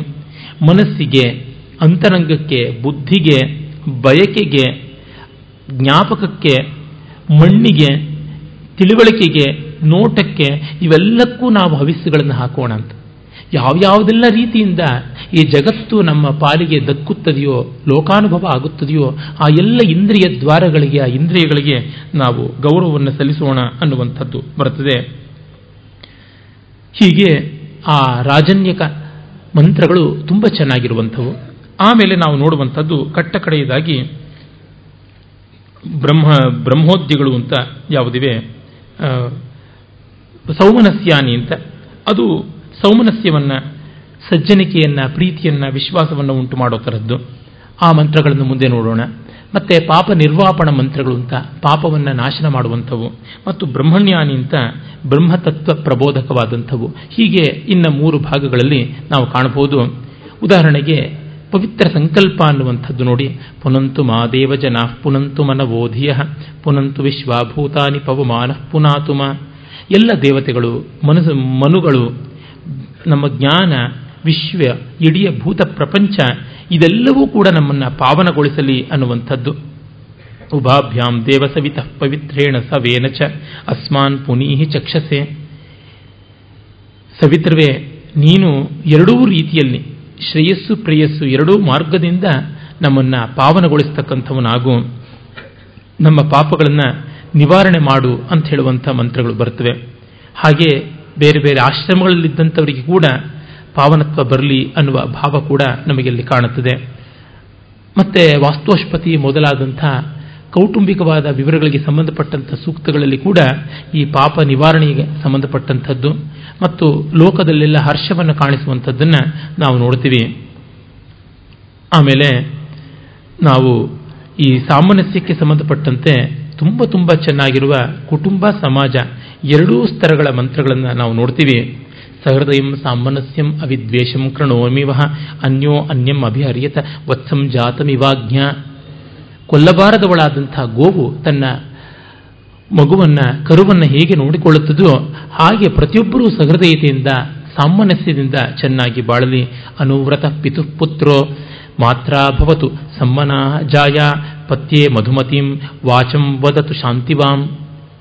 ತಂದೆಯನ್ನ ಮಗ ಅನುಸರಿಸಲಿ. ಹಾಗೆ ತಾಯಿಗೆ ಅವನು ಹಿತವಾಗುವಂತೆ ಆಗಲಿ, ಮಗಳು ತಾಯಿ ಎಲ್ಲ ಚೆನ್ನಾಗಿರಲಿ, ಹೆಂಡತಿ ಗಂಡನಿಗೆ ಒಳ್ಳೆಯ ಮಧುರವಾದ ಮಾತನ್ನು ಆಡುವಂತೆ ಆಗಲಿ, ಶಾಂತಿಯ ಮತ್ತು ಪ್ರೀತಿಯ ಮಾತುಗಳನ್ನು ಆಡುವಂತೆ ಆಗಲಿ ಅಂತ. ಏಕೆಂದರೆ ಇದು ಸಣ್ಣ ವಿಷಯ ಅಂತ ಅನಿಸ್ಬೋದು ಆದರೆ ಮಹಾಭಾರತದ ದ್ರೌಪದಿ ಆ ಮಾತನ್ನು ಹೇಳ್ತಾಳೆ. ಸತ್ಯಭಾಮಿಗೆ ಹೇಳ್ತಾಳೆ, ನಾನು ಆಗೀಗ ಕಠೋರತೆಯಿಂದ ನಡ್ಕೊಂಡ್ರು ಗಂಡಂದರಿಗೆ ಬಹಳ ಹಿತವನ್ನು ಉಂಟು ಮಾಡ್ತೀನಿ. ಅವರ ಬೇಕು ಬೇಡಗಳನ್ನು ಗಮನಿಸಿಕೊಂಡಿರ್ತೀನಿ. ಅವರು ಹೇಳುವ ಮುನ್ನ ಹೇಳ್ತೀನಿ, ಅವರು ಮಲಗಿದ ಮೇಲೆ ಮಲಗುತ್ತೀನಿ. ಎಷ್ಟು ಕೆಲಸ ಇದ್ದರೂ ಅವ್ರನ್ನ ಬಾಗಿಲಲ್ಲಿ ಬೀಳ್ಕೊಡೋದಕ್ಕೆ ಬರ್ತೀನಿ. ಅಹಂ ಏಕಾಕಿನಿ ವೇದ್ಮಿ ಆಯಂಚ ವ್ಯಯಂಚ. ಅವರ ಆಯವ್ಯಯಗಳನ್ನು ನಾನು ಒಬ್ಬಳೇ ತಿಳ್ಕೊಂಡಿದ್ದೀನಿ. ಹೀಗೆಲ್ಲ ಬೇಕಾದಷ್ಟು ಹೇಳ್ತಾಳೆ. ಅದರಂತೆ ಅವಳು ಬಾಳಿದ್ದಾಳೆ ಅಂತಲೂ ಗೊತ್ತಾಗುತ್ತೆ. ಇದಕ್ಕೆಲ್ಲ ಮೂಲ ನಾವಿಲ್ಲಿ ನೋಡ್ತೀವಿ. ಏನ ದೇವ ನ ವಿಯಂತಿ ನೋಚ ವಿದ್ವಿಷತೆ ಮಿತ ತತ್ಕೃಣ್ಮೋ ಬ್ರಹ್ಮವೋ ಗೃಹೆ ಸಂಜ್ಞಾನಂ ಪುರುಷೇಭ್ಯ. ಯಾವ ದೇವತೆಗಳಿಗೂ ಬೇಕಾಗಿರತಕ್ಕಂಥ ಒಂದು ಪ್ರೀತಿ ವಿಶ್ವಾಸ ಉಂಟೋ, ಆ ಒಂದು ದೈವಿಕವಾದ ಗುಣ, ಬ್ರಾಹ್ಮವಾದ ಗುಣ ಮನೆಯಲ್ಲಿರಲಿ ಅದು ನಮ್ಮ ಗಂಡಸರಿಗೆ ಚೆನ್ನಾಗಿರ್ತಕ್ಕಂಥ ವಿವೇಕವನ್ನು ಕೊಡದೆ ಪುರುಷೇಭ್ಯ ಸಂಜ್ಞಾನಂ ತತ್ಕೃಣಮೋ ಅಂತ. ಅಂದರೆ ಹೆಂಡತಿ ಒಳ್ಳೆ ಮಾತಾಡಲಿ ಅಂತ ಹೇಳಿ ಗಂಡನಿಗೆ ಬೇಜವಾಬ್ದಾರಿತನ ಅಂತಲ್ಲ, ಗಂಡನಿಗೆ ಒಳ್ಳೆ ಬುದ್ಧಿ ಬರಲಿ ಅಂತನ್ನುವಂಥ ಬಯಕೆಯೂ ಕೂಡ ಇಲ್ಲಿ ತೋರ್ಪಡಿಸುತ್ತದೆ. ಮಾ ಭ್ರಾತ ಭ್ರಾತರಂ ದ್ವಿಕ್ಷಾನ್ ಮಾ ಸ್ವಸಾರ ಮುತಸ್ವಸ ಅಣ್ಣ ತಮ್ಮಂದಿರು, ಅಕ್ಕ ತಂಗಿಯರು ವೈರ ಮಾಡಿಕೊಳ್ಳದೇ ಇರಲಿ. ಸಂಯಂಚ ಸವ್ರತ ಭೂತ್ವ ವಾಚಂ ವತತ ಭದ್ರಯ. ಎಲ್ಲರೂ ಜಿತೇಂದ್ರಿಯರಾಗಿ ಸಂಯಮದಿಂದ ಇದ್ದು ಅನ್ಯೋನ್ಯ ಪ್ರೀತಿಯನ್ನು ಉಳಿಸಿಕೊಳ್ಳಲಿ. ಸಮಾನಿ ಪ್ರಪ, ಸಹ ಓನ್ನ ಭಾಗ ಇಂಥ ಮಾತು. ನಾವೆಲ್ಲರೂ ಒಂದೇ ಬಾವಿಯ ನೀರನ್ನು ಕುಡಿಯೋಣ ಅಂತ. ಸಮಾನಿ ಪ್ರಪ. ನೀರಿನ ಸ್ಥಾನ ಒಂದೇ ಆಗಿರಲಿ ಅಂತ.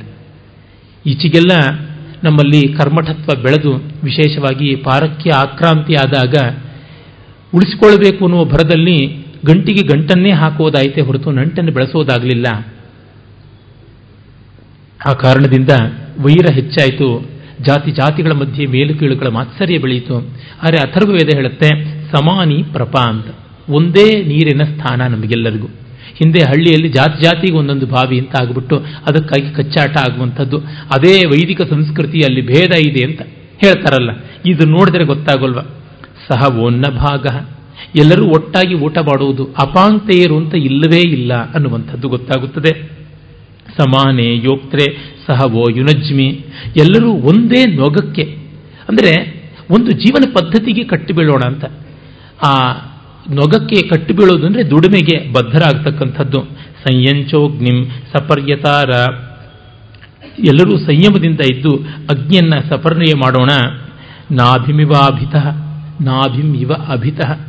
ಒಂದು ಹೊಕ್ಕಳ ಬಳ್ಳಿಗೆ ಸಂಬಂಧಪಟ್ಟವರು ಹೇಗಿರ್ತಾರೋ ಹಾಗಿರೋಣ ಅಂತನ್ನುವಂಥ ಮಾತು. ಸದ್ರೀಚೀನಾನ್ ವಹ ಸಂವನಸ್ಕೃಣವ.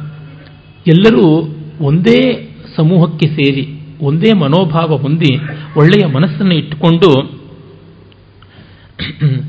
ಅಷ್ಟೀಮ ಸಂವರನೇನ ಸರ್ವಾನ್ ಚೆನ್ನಾಗಿ ಒಬ್ಬರನ್ನೊಬ್ಬರು ಬಳಸಿಕೊಂಡು ಕೈಯಲ್ಲಿ ಕೈ ಹಿಡ್ಕೊಂಡು ಊಟ ಮಾಡೋಣ. ದೇವ ಇವ ಅಮೃತಂ ರಕ್ಷಮಾಣ. ದೇವತೆಗಳು ಅಮೃತವನ್ನು ಹೇಗೆ ಕಾಪಾಡಿಕೊಳ್ತಾರೋ ಹಾಗೆ ಸಾಯಂ ಪ್ರಾತಃ ಸೌಮನಸೋವೋ ಅಸ್ತು ನಾವು ಹಗಲು ರಾತ್ರಿ ಬೆಳಗ್ಗೆ ಸಂಜೆ ನಾವು ಸ್ನೇಹವನ್ನು ಅಮೃತದಂತೆ ಕಾಪಾಡಿಕೊಳ್ಳೋಣ ಅನ್ನುವಂಥ ಎಲ್ಲ ಮಂತ್ರಗಳು ಬರ್ತದೆ. ಶಾಂತಿಯ ಬಗೆಗೆ ಒಂದು ಸೂಕ್ತ ಇದೆ. ಶಾಂತಾದ್ಯೌ ಶಾಂತ ಪೃಥಿವಿ ಶಾಂತಂ ಇದಂ ಉರ್ವಂತರಿಕ್ಷಂ ಅಲ್ಲಿ ಶಾಂತಿ ರಜಶಾಂತಿರ ಆಕಾಶ ಶಾಂತಿ ಅಂತರಿಕ್ಷ ಗಮ ಶಾಂತಿ ಅಂತ ಯಾವುದುಂಟು ಆ ಶಾಂತಿ ಮಂತ್ರ ಯಜುರ್ವೇದೀಯವಾದದ್ದು, ಉಪನಿಷತ್ತುಗಳಲ್ಲಿ ಬರುವ ದಶಶಾಂತಿಗಳಲ್ಲಿ ಒಂದಾದದ್ದು. ಅದಕ್ಕೆ ಮೂಲ ಎಂಬಂತೆ ಇದು ಕಾಣಿಸುತ್ತೆ. ಶಾಂತ ಉದಂತ ರೀಪ. ಇನ್ ಬಿಟ್ವೀನ್ ಶಾಂತಿ ಇರಲಿ ಶಾಂತ ನ ಸಂತ ಓಷಧೀಹಿ ಓಷಧಿಗಳು ಶಾಂತಿಯಿಂದ ಇರಲಿ ಶಾಂತಾನಿ ಪೂರ್ವ ರೂಪಾಣಿ ಶಾಂತಂ ನೋ ಅಸ್ತು ಕೃತಾಕೃತಂ ನಾವು ಮಾಡಿದ್ದು ಮಾಡಿಲ್ಲದೆ ಇದ್ದು ಅದೆಲ್ಲವೂ ಶಾಂತವಾಗಿರಲಿ ಶಾಂತಂ ಭೂತಂಚ ಭವ್ಯಂಚ ಹಿಂದಿನದು ಮುಂದಿನದು ಪಾಸ್ಟ್ ಅಂಡ್ ಫ್ಯೂಚರ್ ಅದು ಶಾಂತಿ ಇರಲಿ ಸರ್ವಮೇವ ಶಮಸ್ತುನಃ ಎಲ್ಲವೂ ಶಂ ಮಂಗಳಮಯವಾಗಲಿ ಅನ್ನುವಂಥದ್ದು ಹಾಗೆ ಹೇಳುವ ಶಾಂತಿಯಲ್ಲಿಯೇ ಯಯೈವ ಸಸಜೆ ಘೋರಂ ತಯೈವ ಶಾಂತಿರಸ್ತುನಃ ಏನೈವ ಸಸಜೆ ಘೋರಂ ತೇನೈವ ಶಾಂತಿರಸ್ತುನಃ ಇದಂ ಯತ್ ಪರಮೇಷ್ಠಿನಂ ಮನೋ ವಾಂ ಬ್ರಹ್ಮ ಸಂಶಿತಂ. ಇದಂ ಇಯಂ ಯಾ ಪರಮೇಷ್ಠಿನಿ ವಾಗ್ದೇವಿ ಬ್ರಹ್ಮ ಸಂಶಿತ ಅಂತ ಸ್ತ್ರೀಲಿಂಗ ಪುಲ್ಲಿಂಗ ಎರಡೊಳಗೂ ಘೋರ ಇದ್ದರೆ ಆ ಘೋರದಿಂದಲೇ ಶಾಂತಿ ಬರಲಿ ಅಂತ. ಇಮಾನಿಯಾನಿ ಪಂಚೇಂದ್ರಿಯಾಣಿ ಮನಶ್ಚೇಷ್ಠಾನಿ ಮೇ ಹೃದಿ ಬ್ರಹ್ಮಣ ಸಂಶಿತಾನಿ. ಯೈರೇವ ಸಸಜೆ ಘೋರಂ ತೈರೇವ ಶಾಂತಿರಸ್ತುನಃ ಈ ಪಂಚೇಂದ್ರಿಯಗಳು ಮನಸ್ಸು ಅನ್ನುವ ಆರನೇ ಇಂದ್ರಿಯ ಯಾವುದು ಹೃದಯದಲ್ಲಿ ಇದೆ. ಇವೆಲ್ಲವೂ ರೌದ್ರದಿಂದ ಕೂಡ ಶಾಂತಿಯನ್ನು ತರುವಂತೆ ಆಗಲಿ ಅಂತ. ಹೀಗೆ ಶಾಂತಿಗೆ ಸಂಬಂಧಪಟ್ಟಂತೆ ವಿಸ್ತಾರವಾದಂಥದ್ದು ಬರುತ್ತೆ. ಇದು ಸಾಮನಸ್ಯವನ್ನು ಹೇಳುವಂಥದ್ದಾಗಿದೆ. ಅದೇ ತರಹ ಬ್ರಹ್ಮಕ್ಕೆ ಸಂಬಂಧಪಟ್ಟಂತೆ ಬೇಕಾದಷ್ಟು ಮಂತ್ರಗಳು ಕಾಣಿಸುತ್ತವೆ. ಬ್ರಹ್ಮವನ್ನು ಇಲ್ಲಿ ಕಾಲ ಅಂತ, ಸ್ಕಂಭ ಅಂತ ಉಚ್ಚಿಷ್ಟ ಅಂತ ಹಲವು ಹೆಸರಿಂದ ಕರೆದಿದ್ದಾರೆ, ವ್ರಾತ್ಯ ಅನ್ನುವ ಹೆಸರಿನಿಂದ ಇದೇನು ಕೆಟ್ಟ ಕೆಟ್ಟ ಹೆಸರಿಂದ ಕರೆದಂತೆ ಕಾಣಿಸುತ್ತಲ್ಲ, ಎಂಜಲು ಉಚ್ಚಿಷ್ಟ ಅಂತ. ವ್ರಾತ್ಯ ಅಂದರೆ ಸದಾಚಾರಿಗಳಲ್ಲದೆ ಆಚಾರಹೀನರಾಗಿ ಯಾವುದೇ ಒಂದು ಶಿಸ್ತು ಎಲ್ಲೆಕಟ್ಟುಗಳಿಗೆ ಒಳಪಡದೇ ಇರತಕ್ಕಂಥ ಬಗೆಯಲ್ಲಿರುವುದಾ ಅಂತ ಪ್ರಶ್ನೆ ಬರ್ಬೋದು. ಸ್ಕಂಭ ಅಂತಂದರೆ ಸ್ತಂಭ ಅಂತ. ಈ ರೀತಿಯಾದದ್ದಕ್ಕೆಲ್ಲ ಯಾಕೆ ಬ್ರಹ್ಮದ ಸಮೀಕರಣ ಅಂತ? ಆದರೆ ಇದಕ್ಕೆ ಅರ್ಥ ಬೇರೆ ಉಂಟು. ಉಚ್ಚಿಷ್ಟ ಅಂದರೆ ಉತ್ಶಿಷ್ಟ ಮೇಲೆ ಉಳಿಯುವಂಥದ್ದು. ಎಲ್ಲ ಮುಳುಗಿದ ಮೇಲೂ ತೇಲುವಂಥದ್ದು, ಎಲ್ಲ ಆದಮೇಲೂ ನಿಲ್ಲುವಂಥದ್ದು ಯಾವುದಿದೆ? ದ ಫೈನಲ್ ರೆಸಿಡ್ಯೂ ಕಟ್ಟ ಕಡೆಗೆ ಉಳಿಯತಕ್ಕಂಥ ಶೇಷ ಯಾವುದು? ಅದು ಅಂತ ನೋಡಿದ್ರೆ ಎಲ್ಲವೂ ಅಳಿದ ಮೇಲೂ ಉಳಿಯುವಂಥದ್ದು ಅದು ಒಂದೇ ಬ್ರಹ್ಮವಸ್ತು ಅನ್ನುವ ಭಾವ. ಮತ್ತೆ ವ್ರಾತ್ಯ ಅಂತಂದರೆ ನಾವು ಲೌಕಿಕವಾಗಿ ಮಾಡಿದ ಎಲ್ಲ ನಿಯತಿಕೃತ ನಿಯಮಗಳನ್ನು ಮೀರಿದಂಥದ್ದು. ಯಾಕೆಂದರೆ ಅದೇ ಋತಸ್ವರೂಪ. ನಿಯಮಗಳನ್ನು ಮಾಡಿರುವುದು ನಿಯಮಗಳಿಗೆ ಒಳಗಾಗುವಂಥದ್ದಲ್ಲ ಅನ್ನುವ ದೃಷ್ಟಿ. ಮತ್ತೆ ಬ್ರಹ್ಮ ಅನ್ನುವಂಥದ್ದು ಮಹೋನ್ನತವಾದದ್ದು, ಅದನ್ನು ಇತ್ಯಾತ್ಮಕವಾದ ಗುಣಗಳಿಂದ ಹೇಳಿದರೆ ಮಿತಿ ಮಾಡದಂತೆ ಆಗುತ್ತದೆ, ನೇತ್ಯಾತ್ಮಕ ಗುಣಗಳಿಂದ ಹೇಳಬೇಕು ಅನ್ನುವುದೆಲ್ಲ ಕಾರಣ ಅಂತ. ಮತ್ತು ಕಾಲ. ಕಾಲದ ಬಗ್ಗೆ ತುಂಬ ತುಂಬ ಚೆನ್ನಾಗಿರುವಂಥ ಮಂತ್ರಗಳು ಅಥರ್ವದಲ್ಲಿ ಬೇಕಾದಷ್ಟು ಕಾಣಿಸಿಕೊಳ್ಳುತ್ತವೆ. ಫಾರ್ ದಟ್ ಮ್ಯಾಟರ್ ಕಾಲ ಸಂಬಂಧಿಯಾದಂಥ ಮಂತ್ರಗಳು ವೇದ ವಾಂಗ್ಮಯದಲ್ಲಿದ್ದರೆ ಅದು ಅಥರ್ವದಲ್ಲಿಯೇ ಅನ್ನುವಷ್ಟರ ಮಟ್ಟಿಗೆ ಪ್ರಸಿದ್ಧಿ ಉಂಟು. ಆ ರೀತಿಯಾದ ಕಾಲದ ಸಂಬಂಧಿಯಾದಂಥ ಒಂದೆರಡು ಮಾತುಗಳನ್ನು ನೋಡಬಹುದು. ಕಾಲೋ ಅಶ್ವೋ ವಹತಿ ಸಪ್ತರಶ್ಮಿ ಸಹಸ್ರಾಕ್ಷೋ ಅಜರೋ ಭೂರಿರೇತಾ ತಮಾರೋಹಂತಿ ಕವಯೋ ವಿಪಶ್ಚಿತಸ್ತಸ್ಯ ಚಕ್ರ ಭುವನಾನಿ ವಿಶ್ವ. ಕಾಲ ಒಂದು ಕುದುರೆ. ಮತ್ತೆ ಅದು ಈ ಸೂರ್ಯನನ್ನು ಕೂಡ ಹೊತ್ತಿರುವಂಥದ್ದಾಗಿದೆ. ಅದು ಸಾವಿರ ಕಣ್ಣುಗಳಿಂದ ಮುಪ್ಪಿಲ್ಲದೆ ಅಸಂಖ್ಯವಾದ ಜನನಶೀಲತೆಯಿಂದ ಇರುವಂಥದ್ದು. ಅದನ್ನು ಜ್ಞಾನಿಗಳಾದವರು ಮಾತ್ರ ಹತ್ತಬಲ್ಲರು ಅಂತ ತಮಾರೋಹಂತಿ ಕವಯ. ಅಂದರೆ ಜ್ಞಾನಿ ಕಾಲಾತೀತನಾಗ್ತಾನೆ. ವಿಪಶ್ಚಿತ. ವಿಪಶ್ಚಿತ ಅಂದರೆ ವಿದ್ವಾಂಸ. ವಿದ್ವಾಂಸರು, ವಿಪಶ್ಚಿತರು. ಚಕ್ರ ಭುವನ ವಿಶ್ವ. ಅದರ ಕಾಲದ ಮೇಲೆ ಕೂತು ಇಡೀ ಜಗತ್ತನ್ನೆಲ್ಲ ಓಡಾಡ್ತಾರೆ. ಕಾಲೋ ಭೂತಿ ಮಸೃಜಿತ. ಕಾಲೇ ತಪತಿ ಸೂರ್ಯ. ಕಾಲವೇ ಸಂಪತ್ತನ್ನು ಸೃಷ್ಟಿಸಿದ್ದು. ಕಾಲದಿಂದಲೇ ಸೂರ್ಯ ಉರಿಯುವಂಥದ್ದು. ಕಾಲೇಹ ವಿಶ್ವಾಭೂತಾನಿ, ಕಾಲೇ ಚಕ್ಷುರ್ವಿ ಪಶ್ಯತಿ ಕಾಲದಿಂದಲೇ ವಿಶ್ವ ಮತ್ತು ಪಂಚಭೂತಗಳು. ಕಾಲ ಅನ್ನುವುದರಿಂದಲೇ ಕಣ್ಣು ನೋಡ್ತಾ ಇರುವುದು. ಎಲ್ಲವೂ ಕಾಲ ಅನ್ನುವ ಕಣ್ಣಿಂದಲೇ ನೋಡುವಂಥದ್ದಾಗಿದೆ. ಕಾಲೇ ಮನಃ, ಕಾಲೇ ಪ್ರಾಣ, ಕಾಲೆ ನಾಮ ಸಮಾಹಿತಂ. ನಾಮ ರೂಪಗಳೆಲ್ಲ ಕಾಲಾತ್ಮಕವಾದದ್ದು ಅನ್ನುವ ಮಾತು ಬೇಕಾದಂತೆ ಬರುತ್ತೆ. ಮತ್ತಿನ್ನೊಂದು ಕಡೆ, ಕಾಲಾದಾಪಹ. ಸಮಭವನ್ ಕಾಲಾದ್ ಬ್ರಹ್ಮ ತಪೋದಿಶ ಕಾಲದಿಂದ ನೀರು, ಕಾಲದಿಂದ ದಿಕ್ಕು, ಕಾಲದಿಂದ ತಪಸ್ಸು, ಕಾಲದಿಂದ ಬ್ರಹ್ಮ, ಕಾಲೇ ನೋದೇತಿ ಸೂರ್ಯ, ಕಾಲೇ ನಿವಿಶತೆ ಪುನಃ. ಕಾಲದಿಂದ ಸೂರ್ಯ ಹುಟ್ಟಿ ಕಾಲದಲ್ಲಿ ಲೀನವಾಗುತ್ತಾನೆ ಅನ್ನುವಂತೆ ಈ ಕಾಲದ ಬಗ್ಗೆ ಬರುತ್ತೆ. ಮತ್ತೆ ನಾವು ನೋಡಬಹುದಾದಂಥದ್ದು ಆ ಪರಬ್ರಹ್ಮಕ್ಕೆ ಸಂಬಂಧಪಟ್ಟಂತೆ ಅನೇಕ ಸೂಕ್ತಗಳಿವೆ. ಪರಂಬ್ರಹ್ಮ ಅಂತಲೇ ಹೇಳಿ ಕೊಡ್ತಾರೆ. ಅಲ್ಲಿ ಸನಃಪಿತ ಜನಿತ ಸವುತ ಬಂಧುರ್ಧಾಮ ನಿವೇದ ಭುವನಾನಿ ವಿಶ್ವ ಯೋ ದೇವಾನಾಂನಾಮದ ಏಕ ಏವ ತಂ ಸಂಪ್ರಶ್ನಂ ಭುವನ ಯಾಂತಿ ವಿಶ್ವ. ಆತನೇ ಜಗತ್ತಿನ ತಂದೆ, ಆತನೇ ಜಗತ್ತಿನ ಬಂಧು, ಆತನೇ ಜಗತ್ತಿನ ಬೆಳಕು, ಆತನೇ ಜಗತ್ತಿನ ಅರಿವು, ಅವನೇ ಇದನ್ನೆಲ್ಲ ನಿರ್ಮಾಣ ಮಾಡಿದ್ದವನು. ಅವನು ಹೆಸರಿನಿಂದಲೂ ಒಂದೇ, ರೂಪದಿಂದಲೂ ಒಂದೇ, ಆದರೆ ನಾನಾ ರೂಪ ನಾಮಗಳಿಂದ ತೋರಿಕೊಳ್ತಾನೆ. ಪರಿದ್ಯಾವ ಪೃಥಿವಿ ಆಕಾಶ ಭೂಮಿಗಳ ಆಚೆ ಇರತಕ್ಕಂಥವನು ಸದ್ಯ ಆಯಂ ಉಪಾತಿಷ್ಠೆ ಪ್ರಥಮ ಜಾಮೃತಸ್ಯ ಮೊತ್ತ ಮೊದಲ ಸತ್ಯವೇ ಅವನಾಗಿದ್ದಾನೆ. ವಾಚಮಿವ ಭಕ್ತರಿ ಭುವನೇಷ್ಠ. ಹೇಳುವವನ ಮಾತಾಗಿ ಅವನು ಇದ್ದಾನೆ. ಹಾಗೆ ಎಲ್ಲಕ್ಕೂ ಆತ್ಮೀಯತೆಯನ್ನು ಕಲ್ಪಿಸಬಲ್ಲವನಾಗಿದ್ದಾನೆ. ಅಸ್ಯೇಷ ನನ್ ಏಷ ಅಗ್ನಿ. ಅವನಿಗೆ ಸಂಬಂಧಪಟ್ಟವನೇ ಅಗ್ನಿಯೂ ಕೂಡ ಅನ್ನುವಂಥ ಮಾತುಗಳು ಬರುತ್ತೆ. ಹಾಗೆ ಕೇನ ಶ್ರೋತ್ರಿಮಾಪ್ನೋತಿ ಕೇನೇಮಂ ಪರಮೇಷ್ಠಿನಂ ಕೇನಂ ಕೇನೇಮಂ ಅಗ್ನಿಂ ಪೂರುಷ ಕೇನ ಸಂವತ್ಸರಂ ಮಮೆ ಯಾರಿಂದ ಕಿವಿ ಕೇಳ್ತಾ ಇದೆ? ಯಾರಿಂದ ಕಣ್ಣು ನೋಡ್ತಾ ಇದೆ? ಯಾರಿಂದ ಅಗ್ನಿ ಬೆಳಗ್ತಾ ಇದೆ? ಯಾರಿಂದ ಸೃಷ್ಟಿ ಆಗ್ತಾ ಇದೆ? ಯಾರಿಂದ ಕಾಲವಾಗ್ತಾ ಇದೆ? ಆ ಬ್ರಹ್ಮ ಶ್ರೋತ್ರಿಯ ಮಾಪ್ನೋತಿ ಬ್ರಹ್ಮೇಮಂ ಪರಮೇಷ್ಠಿನಂ ಬ್ರಹ್ಮೇಮಂ ಅಗ್ನಿಂ ಪುರುಷೋ ಬ್ರಹ್ಮ ಸಂವತ್ಸರಂ ಮಮೆ. ಎಲ್ಲವೂ ಬ್ರಹ್ಮವೇ ಆಗಿರುವುದು. ಬ್ರಹ್ಮದೇವ ಅನು ಕ್ಷೀಯಂತೆ ಬ್ರಹ್ಮ ದೈವಜ ನಿರ್ವಿಷಃ. ಬ್ರಹ್ಮನೇ ದೇವತೆಗಳನ್ನು ಸೃಷ್ಟಿ ಮಾಡಿ ಅವರ ಒಳಗೆ ಸೇರಿಕೊಂಡ ಬ್ರಹ್ಮವೇ ಎಲ್ಲವನ್ನೂ ಬೆಳೆಸಿ ಕ್ಷಯಿಸುವಂತೆ ಮಾಡುತ್ತಾನೆ ಅನ್ನುವಂಥ ಮಾತುಗಳು ಬ್ರಹ್ಮಭೂಮಿರ್ವಿಹತ ಬ್ರಹ್ಮದ್ಯವೃತ್ತರಾಹಿತ ಕೆಳಗಿನ ಭೂಮಿ ಅವನೇ, ಮೇಲಿನ ಆಕಾಶ ಅವನೇ, ಹೀಗೆ ಬ್ರಹ್ಮ ಎಲ್ಲ ಆಗಿದೆ ಅನ್ನುವಂಥ ಮಾತು ಬರುತ್ತೆ.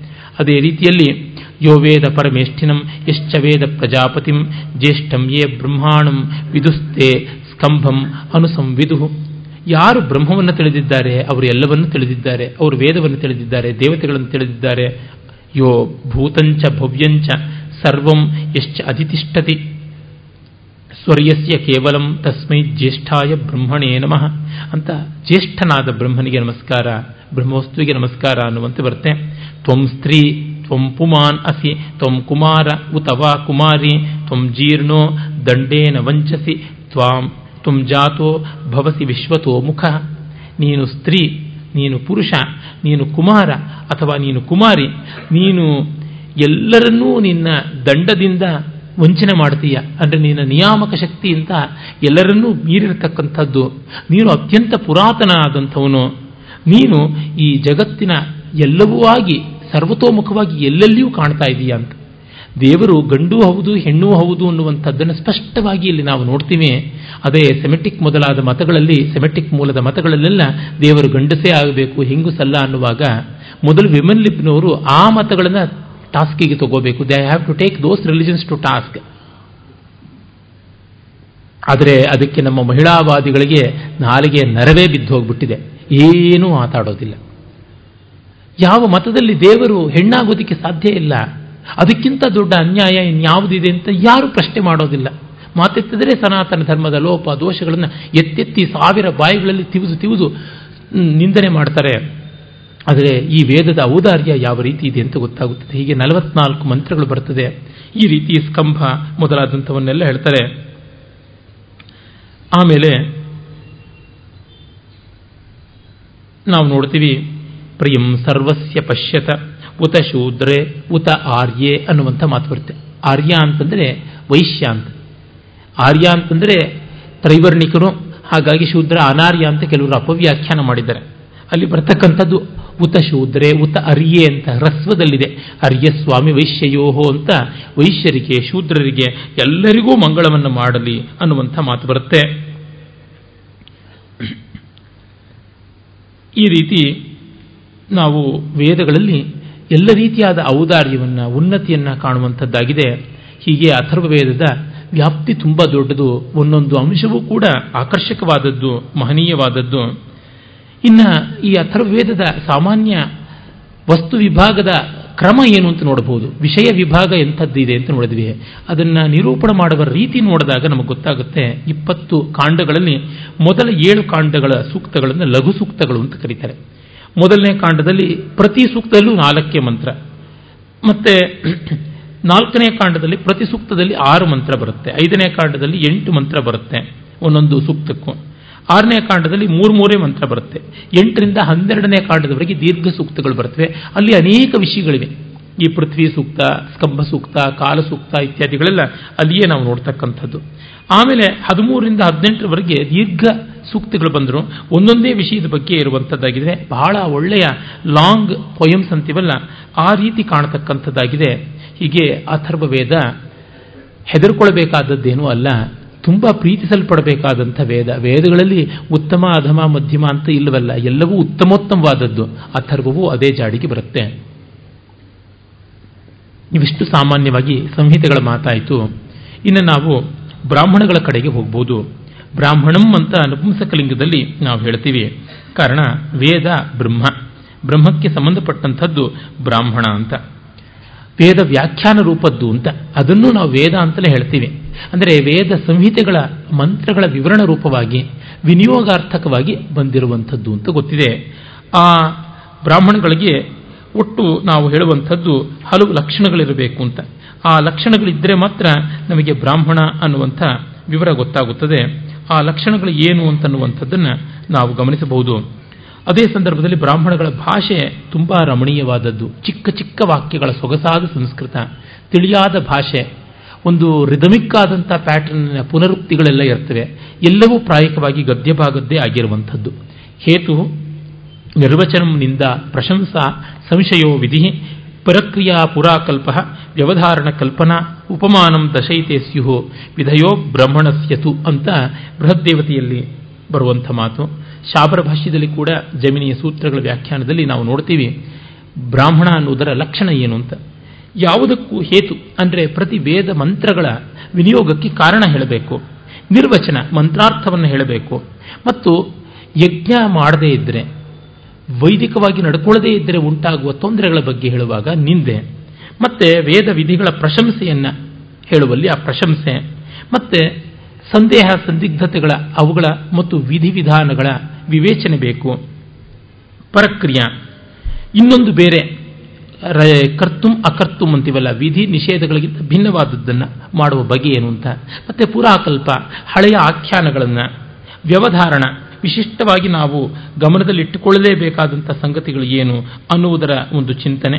ಕಲ್ಪನಾ, ನಾವು ಯಜ್ಞ ಮಾಡುವಾಗ ಊಹೆ ಮಾಡಿ ಕೆಲವನ್ನ ವ್ಯವಸ್ಥೆ ಮಾಡಿಕೊಳ್ಳಬೇಕಾಗುತ್ತದೆ. ಕೆಲವೊಂದು ಮಂತ್ರಗಳನ್ನು ಬೇರೊಂದು ರೀತಿಯಲ್ಲಿ ಹೇಳಬೇಕು. ಉದಾಹರಣೆಗೆ ಏಕಸ್ವರದಲ್ಲಿ ಕೆಲವು ಮಂತ್ರಗಳು ಹೇಳಬೇಕು ಅಂತ ಯಜ್ಞದಲ್ಲಿ ಬರುತ್ತದೆ. ಮತ್ತೆ ಇನ್ನು ಕೆಲವನ್ನು ಏಕವಚನವನ್ನು ಬಹುವಚನ ಮಾಡಿಕೊಳ್ಳಬೇಕು, ಲಿಂಗ ವ್ಯತ್ಯಾಸ ಮಾಡಿಕೊಳ್ಳಬೇಕಾದದ್ದು, ಈ ಥರದ್ದೆಲ್ಲ ಇರುತ್ತದೆ. ಇನ್ನು ಕೆಲವೊಮ್ಮೆ ವಿಭಕ್ತಿಗಳನ್ನು ಸ್ವಾಹಾಕಾರಾದಿಗಳಿಗೆ ಅನುಸಾರವಾಗಿ ಚತುರ್ಥಿಗೆ ಮಾಡಿಕೊಳ್ಳಬೇಕು, ಪ್ರಥಮದ್ದು ಅಂತೆಲ್ಲ. ಅದು. ಮತ್ತು ಉಪಮಾನ. ಆ ಸಾದೃಶ್ಯ ಹೋಲಿಕೆ ಕೊಡುವಂಥದ್ದು ಅದು ಹೇಗೆ ಅನ್ನುವಂಥದ್ದನ್ನು ಹೇಳಬೇಕು. ಇಷ್ಟು ಅಂಶಗಳನ್ನು ಬ್ರಾಹ್ಮಣಗಳು ಕವರ್ ಮಾಡುತ್ತದೆ ಅಂತ ಗೊತ್ತಾಗುತ್ತದೆ. ಮಂತ್ರ ಬ್ರಾಹ್ಮಣಯೋ ವೇದ ಅನ್ನುವ ಮಾತು ಗೊತ್ತೇ ಇದೆ. ಹೀಗೆ ಈ ಹತ್ತು ಅಂಶಗಳಿಂದ ಇರುವಂಥದ್ದಾಗಿದೆ. ಈ ಬ್ರಾಹ್ಮಣಗಳು ಒಂದೊಂದು ವೇದಕ್ಕೂ ಹತ್ತು ಹಲವು ಬಗೆಯಲ್ಲಿವೆ. ಆದರೆ ನಮಗೆ ಇವತ್ತು ಉಪಲಬ್ಧವಾಗಿರುವಂಥದ್ದು ಕೆಲವೇ ಬ್ರಾಹ್ಮಣಗಳು. ಮುಖ್ಯವಾಗಿ ಸಾಮವೇದಕ್ಕೆ ಹೆಚ್ಚು ಸಂಖ್ಯೆಯ ಬ್ರಾಹ್ಮಣಗಳಿವೆ. ಎಂಟು ಬ್ರಾಹ್ಮಣಗಳಿವೆ. ಋಗ್ವೇದಕ್ಕೆ ಎರಡು.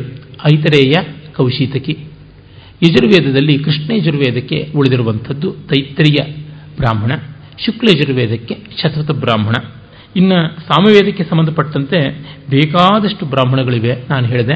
ಅಥರ್ವೇದಕ್ಕೆ ಒಂದು ಉಂಟು ಗೋಪತ ಬ್ರಾಹ್ಮಣ ಅಂತ ಉಂಟು. ಗೋಪತ ಬ್ರಾಹ್ಮಣವಲ್ಲದೆ ಅದಕ್ಕೆ ಇನ್ಯಾವ ಬ್ರಾಹ್ಮಣವೂ ಇಲ್ಲ. ಯಾವ ಶಾಖೆ ಕೂಡ ಉಳಿದಿಲ್ಲ. ಇನ್ನು ಸಾಮವೇದಕ್ಕೆ ಸಂಬಂಧಪಟ್ಟಂತೆ ಹಲವು ಬ್ರಾಹ್ಮಣಗಳಿವೆ ಅಂತ ಹೇಳಿದ್ನಲ್ಲ, ಅಷ್ಟ ಬ್ರಾಹ್ಮಣಗಳಲ್ಲಿ ಬಹಳ ಪ್ರಸಿದ್ಧವಾದಂಥದ್ದು ತಲವಕಾರ ಬ್ರಾಹ್ಮಣ. ಮತ್ತೆ ತಾಂಡ್ಯ ಮಹಾಬ್ರಾಹ್ಮಣ. ತಾಂಡ್ಯ ಬ್ರಾಹ್ಮಣ, ತಾಂಡ್ಯ ಮಹಾಬ್ರಾಹ್ಮಣ ಅಂತಾರೆ. ಅದನ್ನು ಪಂಚವಿಂಶ ಬ್ರಾಹ್ಮಣ ಅಂತ ಕೂಡ ಕರೀತಾರೆ. ಅದರ ಮುಂದಿನ ಅಧ್ಯಾಯವನ್ನು ಷಡ್ವಿಂಶ ಬ್ರಾಹ್ಮಣ ಅಂತ ಕೂಡ ನಾವು ಹೇಳ್ತೀವಿ. ಅದಾದ ಮೇಲೆ ವಂಶ ಬ್ರಾಹ್ಮಣ ಬರುತ್ತದೆ, ಆರ್ಷೇಯ ಬ್ರಾಹ್ಮಣ ಬರುತ್ತೆ, ದೈವತ ಬ್ರಾಹ್ಮಣ ಬರುತ್ತೆ. ಹೀಗೆ ಎಂಟು ಬ್ರಾಹ್ಮಣಗಳು ಪ್ರಸಿದ್ಧವಾದಂಥವು. ಅದರೊಳಗೆ ಜೈಮಿನಿಯ ಬ್ರಾಹ್ಮಣ ಅಂತ ಬೇರೆ ಒಂದು ಉಂಟು. ಮತ್ತು ಛಂದೋಗ ಬ್ರಾಹ್ಮಣ ಅಂತ ಒಂದು ಉಂಟು. ಇವೆಲ್ಲವೂ ಕೆಲವೊಮ್ಮೆ ವಿಷಯಗಳು ಓವರ್ಲ್ಯಾಪ್ ಆಗುತ್ತವೆ. ಇನ್ನು ಕೆಲವೊಮ್ಮೆ ಸ್ವತಂತ್ರವಾದ ವಿಷಯಗಳನ್ನು ಕೊಡುವಂಥದ್ದಾಗಿರುತ್ತವೆ. ಆದರೆ ಅವುಗಳವುಗಳಿಗೆ ತಮ್ಮದೇ ಆದಂಥ ವೈಶಿಷ್ಟ್ಯ ಇದೆ ಅಂತ ನಾವು ಮರೆಯುವಂತೆ ಇಲ್ಲ. ಬ್ರಾಹ್ಮಣಗಳ ಪೈಕಿ ಶತಪಥ ಬ್ರಾಹ್ಮಣಕ್ಕೆ ತುಂಬ ದೊಡ್ಡ ಪ್ರಾಶಸ್ತ್ಯ ಇದೆ. ಅತ್ಯಂತ ವಿಸ್ತಾರವಾದ ಬ್ರಾಹ್ಮಣ ಅಂದರೆ ಶತಪಥ. ಆಮೇಲೆ ತೈತ್ತರಿಯ ಬ್ರಾಹ್ಮಣ ಹಾಗೂ ನಾನು ಮೊದಲೇ ಹೇಳಿದಂತೆ ತಾಂಡ್ಯ ಮಹಾಬ್ರಾಹ್ಮಣ ಇವುಗಳು. ಅದಾದ ಮೇಲೆ ಮುಂದಿನ ಹಂತವಾಗಿ ನಾವು ನೋಡುವಂಥದ್ದು ಐತರೇಯ ಬ್ರಾಹ್ಮಣ ಜೈಮಿನಿಯ ಬ್ರಾಹ್ಮಣ, ಗೋಪತ ಬ್ರಾಹ್ಮಣಗಳು. ತುಂಬ ಕಡೆ ಚಿಕ್ಕದಾದಂಥ ಬ್ರಾಹ್ಮಣ ಅಂತ ಹೇಳೋದಿದ್ರೆ ವಂಶ ಬ್ರಾಹ್ಮಣ, ದೈವತ ಬ್ರಾಹ್ಮಣ, ಆ ರೀತಿಯಾದ ಸಾವವೇದಿಯ ಬ್ರಾಹ್ಮಣಗಳು. ಕೌಶಿತಿಕೆ ಬ್ರಾಹ್ಮಣ ಕೂಡ ಸ್ವಲ್ಪ ಮಟ್ಟಿಗೆ ಚಿಕ್ಕದು ಅಂತಲೇ ಹೇಳಬಹುದು. ಮೀಡಿಯಂ ಸೈಜ್ಗೆ ಬರುವಂಥದ್ದು. ಇವುಗಳ ವಸ್ತು ವ್ಯಾಪ್ತಿ ವಿಷಯಗಳನ್ನು ನಾವು ಸ್ಥೂಲವಾಗಿ ಒಂದಿಷ್ಟು ಗಮನಿಸಬಹುದು. ಮೊದಲಿಗೆ ನಾವು ಋಗ್ವೇದದ ಬ್ರಾಹ್ಮಣಗಳನ್ನು ಗಮನಿಸೋಣ. ಋಗ್ವೇದ ಬ್ರಾಹ್ಮಣಗಳು ಎರಡು ಅಂತ ನಾನು ಮೊದಲೇ ಹೇಳಿದೆ, ಐತರೇಯ ಹಾಗೂ ಕೌಶೀತಕಿ ಅಂತ ಹೇಳಿಬಿಟ್ಟು, ಅದು ಸಂಹಿತೆಯ ಶೈಲಿಯಲ್ಲಿಯೇ ಇರುವಂಥದ್ದಾಗಿದೆ. ಇಲ್ಲಿ ನಾವು ಒಟ್ಟು ನೋಡುವಂಥದ್ದು ನಲವತ್ತು ಅಧ್ಯಾಯಗಳು, ಚಿಕ್ಕ ದೊಡ್ಡ ಅಧ್ಯಾಯಗಳೆಲ್ಲ ಇರುವಂಥದ್ದು. ಇಲ್ಲಿ ನಾವು ಬೇರೆ ಬೇರೆ ಯಜ್ಞಗಳನ್ನು ಹೇಗೆ ನಿರ್ವಾಹ ಮಾಡ್ತಾರೆ ಅಂತನ್ನುವುದ ವಿವರಗಳನ್ನು ಕಾಣ್ತೀವಿ ಹೆಚ್ಚು ಯಜುರ್ವೇದ ಸಂಬಂಧಿಯಾಗಿರುವಂತೆ ಕಾಣಿಸುತ್ತೆ. ಇಲ್ಲಿ ಪ್ರಕೃತಿಯಾಗ, ವಿಕೃತಿಯಾಗ, ಅಗ್ನಿಷ್ಠೋಮಾದಿ ಪ್ರಕೃತಿಯಾಗಗಳು ಮತ್ತೆ ಗವಾಮಯನ ಗವಾಲಂಬ ಮೊದಲಾದಂಥ ವಿಕೃತಿಯಾಗಗಳು, ಸರ್ವತೋಮುಖ ಮೊದಲಾದಂಥ ಬೇಕಾದಷ್ಟು ವಿಕೃತಿಯಾಗಗಳ ವಿವರಗಳಿವೆ. ಆದರೆ ಯಜುರ್ವೇದ ಬ್ರಾಹ್ಮಣಗಳಲ್ಲಿಯೇ ಅವುಗಳ ವ್ಯಾಪ್ತಿ ಹೆಚ್ಚು ಅಂತ ಗೊತ್ತಾಗುತ್ತದೆ. ಮತ್ತೆ ರಾಜಸೂಯ ಬರುತ್ತದೆ. ವಿಶೇಷವಾಗಿ ಇಲ್ಲಿ ಐತರೇಯದಲ್ಲಿ ರಾಜಸೂಯದ ಪ್ರಶಂಸೆ ಹೆಚ್ಚಾಗಿರುವಂಥದ್ದು. ಇದನ್ನ ಮಾಡಿದ ರಾಜರುಗಳು ಯಾರು? ಅವರುಗಳ ಹೆಸರುಗಳೇನು? ಅವರಿಗೆ ಉಂಟಾದ ಶ್ರೇಯಸ್ಸು ಎಂಥದ್ದು ಅನ್ನುವುದೆಲ್ಲ ಪಟ್ಟಿ ಬರುತ್ತೆ. ಇಡೀ ಐತರೆಯ ಬ್ರಾಹ್ಮಣದಲ್ಲಿ ಎದ್ದು ಕಾಣುವಂಥ ಒಂದು ಕಥೆ ಅಂತಂದರೆ ಹರಿಶ್ಚಂದ್ರನ ಕಥೆ. ನಾವು ಯಾವನನ್ನ ಸತ್ಯ ಹರಿಶ್ಚಂದ್ರ ಅಂತ ಕೊಂಡಾಡ್ತೀವಿ, ಆ ಸತ್ಯ ಹರಿಶ್ಚಂದ್ರನೂ ಸುಳ್ಳಾಡಿದ ಕಥೆ ಅಲ್ಲಿ ಬರುತ್ತೆ. ಇದನ್ನು ದೇವಿ ಭಾಗವತದಲ್ಲಿ ಕೂಡ ಕಾಣ್ತೀವಿ. ಅಲ್ಲಿ ಬಹಳ ಚೆನ್ನಾಗಿ ನಾಲ್ಕು ಯುಗಗಳೆಂದರೆ ಏನು ಅಂತ ಹೇಳುವ ಆಧ್ಯಾತ್ಮಿಕವಾದ ಒಂದು ಅರ್ಥ ಕಾಣಿಸುತ್ತೆ. ಕಲಿಶಯ ಅನೋಭವತಿ ಸಂಜಿಹಾನಸ್ತು ದ್ವಾಪರ ಅಂತ ಹಾಸಿಗೆ ಹಿಡಿದು ಮಲಗಿರುವುದೇ ಕಲಿಯುಗ ಅಂತ. ಜಡತ್ವ ತಮೋಗುಣವೇ ಕಲಿಯುಗ. ಸಂಜಿಹಾನಸ್ತು ದ್ವಾಪರ ಹಾಸಿಗೆ ಬಿಟ್ಟು ಕೂತಾಗ ಅವನು ದ್ವಾಪರಯುಗಕ್ಕೆ ಬರ್ತಾನೆ. ತಿಷ್ಠನ್ ತ್ರೇತಾಯ. ನಿಂತು ಅವನು ತ್ರೇತಾಯುಗಕ್ಕೆ ಬರ್ತಾನೆ. ಕೃತಂ ಸಂಪದ್ಯತೆ ಚರನ್. ಕೃತಯುಗ ಆಗೋದು ಓಡಾಟ ಮಾಡುವಾಗ. ಚರನ್ ವೈ ಮಧುವಿಂದತಿ ತಸ್ಮಾಚ್ಚರ ಇವೇತಿ ಅಂತ ಓಡಾಟದಿಂದಲೇ ಎಲ್ಲವನ್ನೂ ಪಡ್ಕೊಳ್ಳೋದು ಮಧು ಅಂದರೆ ಅಮೃತ ಅಂತನ್ನುವ ಅರ್ಥ. ಪರಿಪೂರ್ಣತೆ ಬರುವುದು. ಹಾಗಾಗಿ ತಸ್ಮಾತ್ ಚರೈವೇತಿ ಅಂತ. ಚರೈವೇತಿ ಎನ್ನುವುದು ಒಂದು ದೊಡ್ಡ ಮಂತ್ರ, ಒಂದು ಮೋಟೋ ಧ್ಯೇಯವಾಕ್ಯ ತರಹ ಎಲ್ಲೆಲ್ಲೂ ಪ್ರಸಿದ್ಧವಾಗಿರುವಂಥದ್ದು. ತಾತ್ಪರ್ಯ ಇಷ್ಟೇ, ಜಡತ್ವವನ್ನು ಮೀರಿ ಚೈತನ್ಯಶೀಲರಾಗುವುದೇ ಕಾಲದ ಪರಿಪಾಕ. ಅದರಿಂದ ಕಲಿಯುಗ ಮುಳುಗೋಗ್ಬಿಡುತ್ತೆ ಇನ್ನೇನೋ ಆಗಿಬಿಡುತ್ತೆ ಅಂತ ಯಾರೂ ಅಂದುಕೊಳ್ಬೇಕಾಗಿಲ್ಲ. ಈ ಎರಡು ಸಾವಿರಕ್ಕೆ ಕಲಿಯುಗ ಮುಗಿಯುತ್ತೆ, ಪ್ರಳಯ ಆಗುತ್ತೆ, ಇಲ್ಲ ಎರಡು ಸಾವಿರದ ಇಪ್ಪತ್ತಕ್ಕಾಗುತ್ತೆ, ಹೀಗೆ ಭವಿಷ್ಯ, ಭವಿಷ್ಯೋತ್ತರ, ಉತ್ತರೋತ್ತರ ಪುರಾಣಗಳನ್ನು ಯಾರೂ ಬರೀಬೇಕಾಗಿಲ್ಲ. ಇದು ಮಾನಸಿಕವಾದ ಕಲ್ಪನೆ ಅನ್ನುವಂಥದ್ದನ್ನು ತೋರ್ಪಡಿಸ್ಕೊಡ್ತಾರೆ. ಅದರಿಂದ ಕೃತಿಯುಗ ಬರಲಿ ಬರಲಿ ಬರಲಿ ಅಂತ ಹಂಬಲಿಸಬೇಕಾಗಿಲ್ಲ. ನಾವು ಚೆನ್ನಾಗಿದ್ದರೆ ಕೃತಿಯುಗ ನಮ್ಮ ಪಾಲಿಗೆ ಬಂತು. ಜಗತ್ತು ಚೆನ್ನಾಗಿದ್ದರೆ ಜಗತ್ತಿನ ಪಾಲಿಗೆ ಬಂತು. ಆ ಚಟುವಟಿಕೆ ಕಾರ್ಯಶೀಲತೆ, ದಕ್ಷತೆಯನ್ನು ಹೇಳುವಂಥದ್ದು ನೋಡ್ತೀವಿ. ಮತ್ತೆ ನಾವು ಅನೇಕ ನಕ್ಷತ್ರ ಸಂಬಂಧಿಯಾದ ವಿವರಗಳನ್ನು ಕೂಡ ನಾವು ನೋಡ್ತೀವಿ. ಸೌತ್ರಾಮಣಿ ಮೊದಲಾದಂಥ ಯಾಗಗಳ ವಿವರಗಳನ್ನು ಕಾಣ್ತೀವಿ. ಸೌತ್ರಾಮಣಿ ಕ್ಷಾತ್ರಯಾಗ ಅಂತ ನೆನ್ನೆ ಹೇಳಿದ್ದೆ. ಅಲ್ಲಿ ಸುರಾಪಾನಕ್ಕೆ ಅವಕಾಶ ಉಂಟು. ವಾಜಪೇಯಿದಲ್ಲಿ ರಥಪಂತ್ಯಗಳಿಗೆ ಅವಕಾಶ ಉಂಟು. ಆಮೇಲೆ ರಾಜಸೂಯದಲ್ಲಿ ಅಕ್ಷಕ್ರೀಡೆಗೆ ಅವಕಾಶ ಉಂಟು. ಇನ್ನು ಬೇಟೆ, ಮೃಗಯ ಮತ್ತು ಮೃಗಯ ಮಾಂಸ ಭಕ್ಷಣಕ್ಕೆ ರಾಜಸೂಯದಲ್ಲಿ ಅವಕಾಶ ಉಂಟು ಅಂತ. ದೇಶ ಇಡೀ ಸಂಚಾರ ಮಾಡಿಕೊಂಡು ಹೋಗುವಾಗ, ಕಾಡು ಮೇಡುಗಳನ್ನು ಅಲ್ಕೊಂಡು ಹೋಗುವಾಗ ಯಾವುದೋ ಬೇಟೆ ಆಡಬೇಕು, ಯಾವುದೋ ಪ್ರಾಣಿಗಳ ಮಾಂಸವನ್ನು ತಿಂದು ಬದುಕಬೇಕು ಸೈನಿಕರದು, ಆ ಎಲ್ಲ ವ್ಯವಸ್ಥೆ ಇರುತ್ತದೆ ಇಂಥದ್ದು. ಜೊತೆಗೆ ಒಂದು ಸಾಮ್ರಾಜ್ಯ ಆಗಬೇಕು, ಸಾರ್ವಭೌಮ ಆಗಬೇಕು ಅಂದರೆ ಎಲ್ರಿಗೂ ಚೆನ್ನಾಗಿ ಕುಡಿಸಿ ತಿನ್ನಿಸಲೂ ಬೇಕು. ಅದು ಇವತ್ತಿನ ಎಲೆಕ್ಷನ್ಗಳಿಂದ ಮೊದಲುಗೊಂಡು ಅಲ್ಲಿಯವರೆಗೂ ಇರುವಂಥದ್ದು. ಇಷ್ಟರ ಮಟ್ಟಿಗೆ ಯಜ್ಞವನ್ನು ಲೈಟ್ ಮಾಡಿಬಿಡ್ಬೋದಾ ಅಂತ ನೀವು ಕೇಳಬಹುದು. ಆದರೆ ಹೊಟ್ಟೆಗೆ ಚೆನ್ನಾಗಿಲ್ಲದೆ ಇದ್ದರೆ ಜನ ರಟ್ಟೆಗೆ ಶ್ರಮ ಕೊಡುವಂತೆ ದುಡಿಯೋದಿಲ್ಲ. ಹಾಗಾಗಿ ತೆಲುಗಿನಲ್ಲಿ ಒಂದು ಗಾದೆ ಪೆಟ್ಟೆ ಪೆಂಡ್ಲಿಲೆ ಕುಂಟೆ ಶ್ರಾದ್ದಮು ಅಂತ. ಶ್ರಾದ್ದಾನೆ ಕೂಡ ಪೆಟ್ಟಾಲಿ ಭಾಗ. ಅಂದರೆ ಕೊಡುವುದು ಬಹಳ ಮುಖ್ಯ. ಸಮೃದ್ಧಿ, ಅನ್ನ ಸಮೃದ್ಧಿ ಇಲ್ಲದೆ ಯಾವುದೂ ಆಗೋದಿಲ್ಲ. ಸಾಮಾನ್ಯ ಜನರಿಗೂ ಇರಬೇಕಾಗುತ್ತದೆ. ಆ ದೃಷ್ಟಿಯಿಂದ ನಮಗೆ ಗೊತ್ತಾಗುತ್ತೆ. ಇದು ಅದರ ಅಂಗವಾಗಿ ಬರುವುದು. ಮತ್ತು ಇದು ಕ್ಷಾತ್ರಯಾಗವಾದ್ದರಿಂದ ಕ್ಷತ್ರಿಯರಿಗೆ ಮದ್ಯಪಾನ, ದ್ಯೂತ, ರಥಪಂದ್ಯ ಇವುಗಳು ಮೊದಲಾದಂಥದ್ದು, ನಿಶ್ಚಿತವಾದಂಥದ್ದು. ಆಮೇಲೆ ಈ ಯಜ್ಞ ರೂಪದಲ್ಲಿ ಆದರೂ ಅದನ್ನು ಅಷ್ಟು ಮಟ್ಟಿಗೆ ಮಾಡಬೇಕು, ಮಿಕ್ಕಂತೆ ಅಲ್ಲ ಅಂತಲೂ ಹೇಳಿದ್ದಾರೆ. ಹೀಗಾಗಿ ಆ ಯಜ್ಞಕ್ಕಾಗಿ ಕಾಯಬೇಕು. ಒಂದು ಸ್ವಲ್ಪ ಈ ಥರದ ಒಂದು ಲೈಟ್ ಆಗಿರುವಂಥ ಚಟುವಟಿಕೆಗಳಲ್ಲಿ ತೊಡ್ಕೊಳ್ಬೇಕು ಅಂದರೆ ದೊಡ್ಡ ಕೆಲಸ ಮಾಡಬೇಕು ಅಂತ. ಮಕ್ಕಳಿಗೆ ಹೇಳ್ತೀವಲ್ಲ, ಇಷ್ಟೆಲ್ಲ ನೀನು ಹೋಮ್ವರ್ಕ್ ಮಾಡಿದ್ರೆ ನಿನಗೊಂದು ಗಂಟೆ ಟಿ ವಿ ನೋಡಕ್ಕೆ ಬಿಡ್ತೀನಿ ಅಂತ, ಒಂದು ಕಾರ್ಟೂನ್ ನೋಡಕ್ಕೆ ಬಿಡ್ತೀನಿ ಅಂತ ಆ ರೀತಿ ಪ್ರರೋಚನ ರೂಪವಾಗಿ ಕೂಡ ಇದು ಇದ್ದದ್ದು. ಮತ್ತು ಸಾರ್ವಜನಿಕ ಸಮಾರಂಭಗಳಿಗೆ ಕಳೆ ಬರುವಂಥದ್ದು ಈ ಆಟ, ಪಾಠ ಇವುಗಳೆಲ್ಲ ಇದ್ದಾಗಲೇ ತಾನೆ. ನಮ್ಮಲ್ಲಿ ಯುಗಾದಿಯ ಮರು ದಿವಸ ವರ್ಷ ದಿವಸ ಅವತ್ತು ಸಾಂಕೇತಿಕವಾಗಿ ಜೋಜಾಟ ಆಡಬೇಕು ಅಂತ ಉಂಟು. ಒಂದು ಬಿಡಿಗಾಸನ್ನಾದರೂ ಇಟ್ಟು, ಅವನು ಕಳ್ಕೊಳ್ಳೋದು ಗೆಲ್ಲುವುದೋ ಮಾಡಬೇಕು ಅಂತ. ಅಂದರೆ ವರ್ಷ ಇಡೀ ಮಾಡಬಾರ್ದು, ವರ್ಷ ತೊಡಗಿನ ದಿವಸ ಮಾತ್ರ ಅಂತ. ಹೀಗೆಲ್ಲ ಉಂಟು. ಇದು ಎಲ್ಲರನ್ನೂ ತನ್ನ ತೆಕ್ಕಿಗೆ ತೆಗೆದುಕೊಳ್ಳುವ ವೈದಿಕ ಸಂಸ್ಕೃತಿಯ ಲಕ್ಷಣ. ಬಡಿ ಮಡಿವಂತರೇ ಬರಿಯ ಮಡಿವಂತರನ್ನ, ಮತ್ತೆ ಬಡಿ ಕಚ್ಚು, ಕೊಲ್ಲು, ಕಡಿ ಅಂಥವ್ರನ್ನ ಅವರನ್ನು ಮಾತ್ರ ಉದ್ದೇಶಿಸಿ ಅಂತಲ್ಲ, ಎಲ್ಲರಿಗೂ ಕೂಡ ಅವಕಾಶ ಕೊಡುವಂಥದ್ದು ಅಂತ. ಉದಾಹರಣೆಗೆ ನೋಡಿ, ಉಜ್ಜಯಿನಿಯಲ್ಲಿ ಇರ್ತಕ್ಕಂಥ ಆ ಬೇತಾಳೇಶ್ವರ ಯಾವನಿದ್ದಾನೆ, ಆತನಿಗೆ ಮದ್ಯವನ್ನೇ ನೈವೇದ್ಯ ಮಾಡುವಂಥದ್ದು. ಈಗಲೂ ಒಂದು ದೊಡ್ಡ ತಟ್ಟೆಗೆ ಮದ್ಯ ಹಾಕ್ಬಿಟ್ಟಿದ್ರೆ ಅವನ ಬಾಯಿಗೆ ಇಡ್ತಾರೆ, ಅದು ಕುಡಿದ ಮೇಲೆ ಮಿಕ್ಕಿದ್ದನ್ನು ಪ್ರಸಾದ ಅಂತ ಕೊಡ್ತಾರೆ. ಅಂದರೆ ನಮ್ಮ ದೇವರಿಗೆ ನಾವು ಎಲ್ಲವನ್ನೂ ನೈವೇದ್ಯ ಮಾಡ್ತೀವಿ, ಎಲ್ಲ ಥರದ ದೇವರುಗಳನ್ನು ನಾವು ಒಪ್ಪಿಕೊಂಡಿದ್ದೀವಿ. ನಮಗಿನ್ಯಾರು ಇನ್ಕ್ಲೂಸಿವಿಟಿಯನ್ನು ಬಹುತ್ವವನ್ನು ಸೆಕ್ಯುಲಾರಿಟಿನ ಸೆಕ್ಯುಲರಿಸಮ್ನ ಕಲಿಸಬೇಕಾಗಿಲ್ಲ ಅನ್ನೋದು ಗೊತ್ತಾಗುತ್ತದೆ. ಮತ್ತೆ ಕೌಶೇತಿಕಿ ಬ್ರಾಹ್ಮಣದಲ್ಲಿ ಹೆಚ್ಚು ಕಡಿಮೆ ಇದೇ ವಿವರಗಳನ್ನು ಕೂಡ ನಾವು ನೋಡ್ತೀವಿ. ಅದಕ್ಕೆ ಶಾಂಖಾಯನ ಬ್ರಾಹ್ಮಣ ಅಂತ ಕೂಡ ಮತ್ತೊಂದು ಹೆಸರಿತ್ತು ಅಂತ ಗೊತ್ತಾಗುತ್ತದೆ.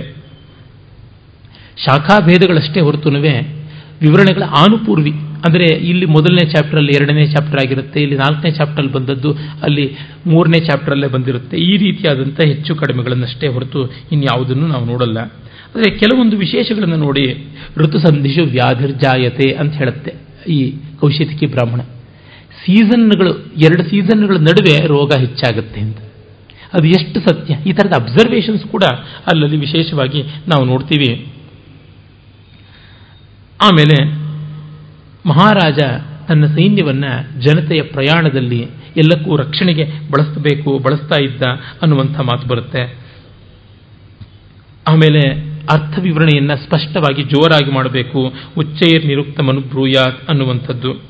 ಮತ್ತೆ ಹಿಂಸೆಯನ್ನು ಮಾಡಬಾರದು ಅನ್ನೋದು ಬರುತ್ತದೆ. ಯಜ್ಞದಲ್ಲಿ ಪಶುವತೆಯನ್ನು ಮಾಡುವುದು ಅಂತಿದ್ದಂತೆ ಮಾಡೋದು ಬೇಡ ಅಂತಂದು ಅನ್ನುವಂತೆ ಆ ಮುಷ್ಮಿನ್ ಲೋಕೆ ಪಶುವೋ ಮನುಷ್ಯ ನಷ್ಟಂತಿ ಮನುವು ಕೂಡ ಹೇಳ್ತಾನೆ ಈ ಮಾತನ್ನ.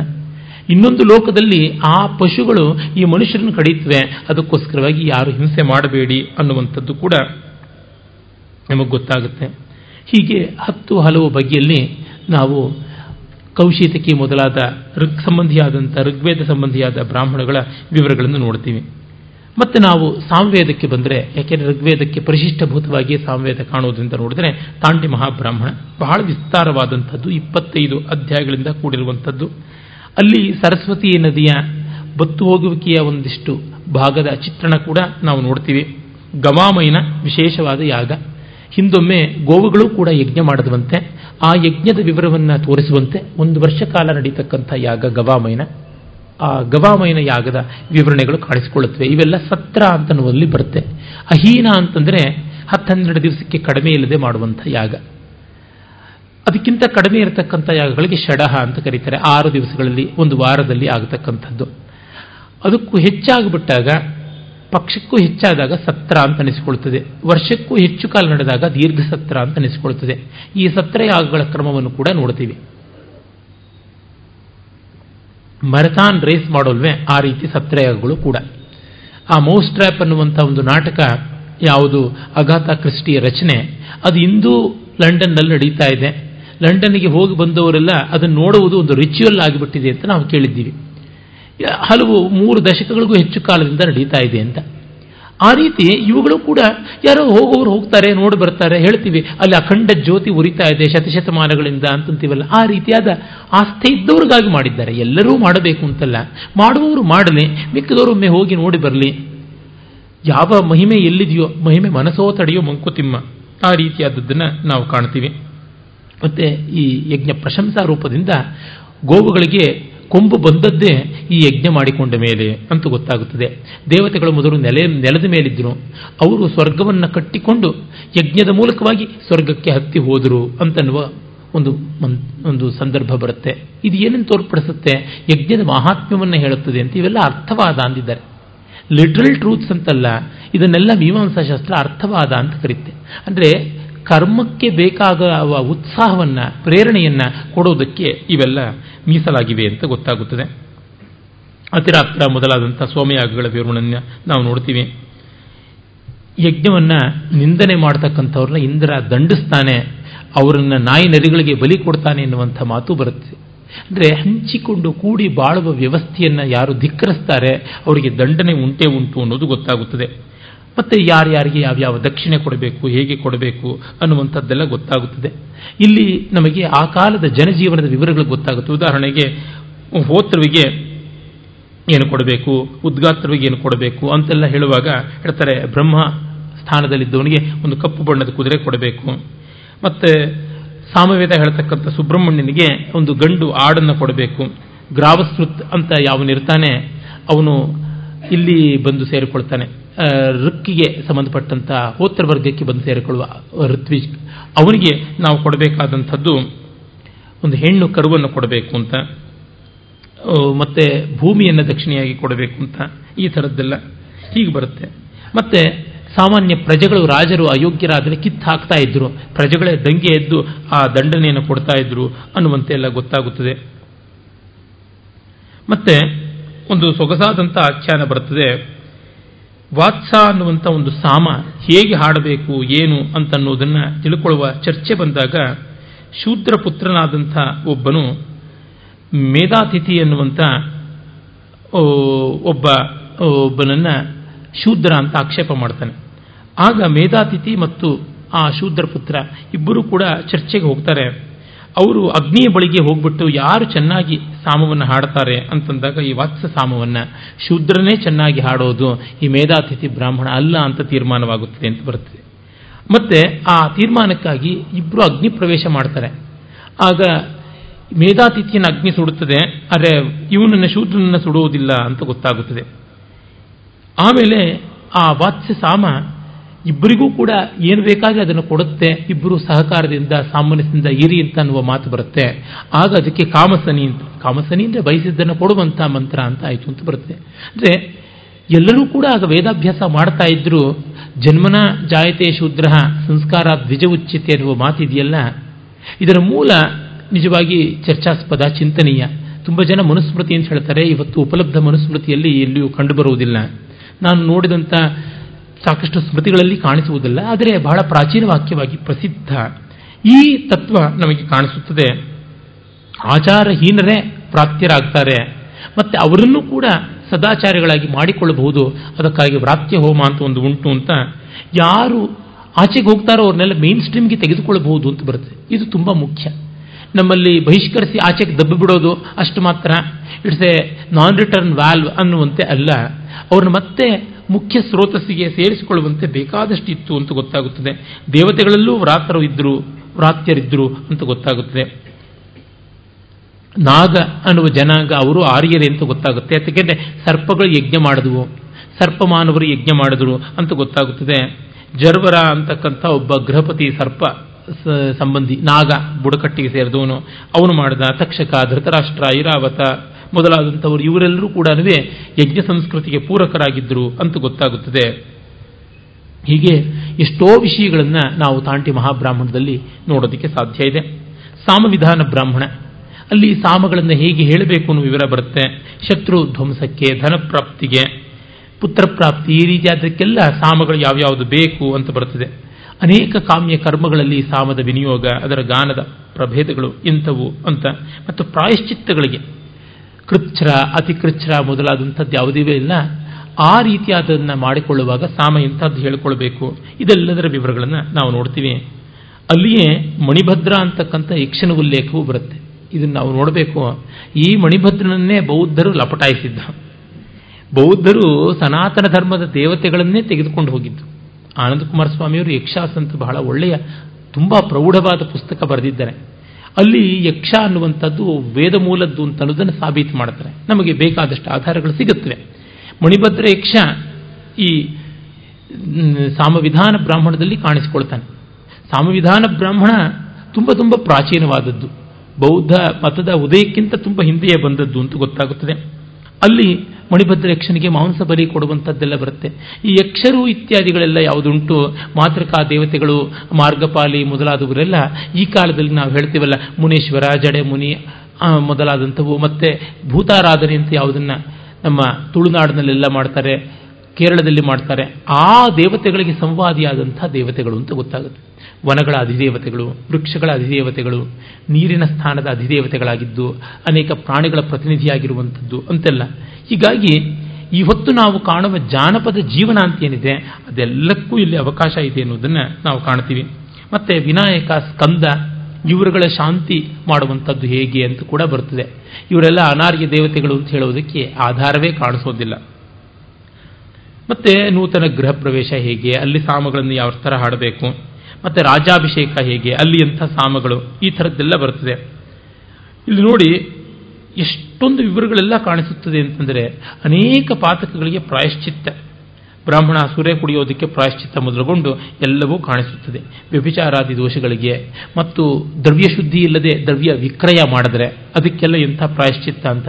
ಮನ್ವಾದಿ ಸ್ಮೃತಿಗಳಲ್ಲಿ ಈ ಪ್ರಾಯಶ್ಚಿತ್ತ ಕಾಂಡ ದ್ರವ್ಯ ಶುದ್ಧಿ ಕಾಂಡ ಅಂತ ಯಾವುದಿದೆ, ಅದು ಬಹಳ ಈ ಒಂದು ಸಾಮ ವಿಧಾನ ಬ್ರಾಹ್ಮಣ ಮೊದಲಾದವುಗಳಿಂದ ಸಾಕಷ್ಟು ವಿಷಯವನ್ನು ಪಡೆದಿದೆ ಅಂತ ಕೂಡ ನಮಗೆ ತಿಳಿಯುತ್ತದೆ. ಮತ್ತೆ ಆರ್ಷಯ ಬ್ರಾಹ್ಮಣ ಹೆಸರೇ ತೋರಿಸುವಂತೆ ಋಷಿ ಪರಂಪರೆಗಳಿಗೆ ಸಂಬಂಧಪಟ್ಟಂಥದ್ದಾಗಿದೆ.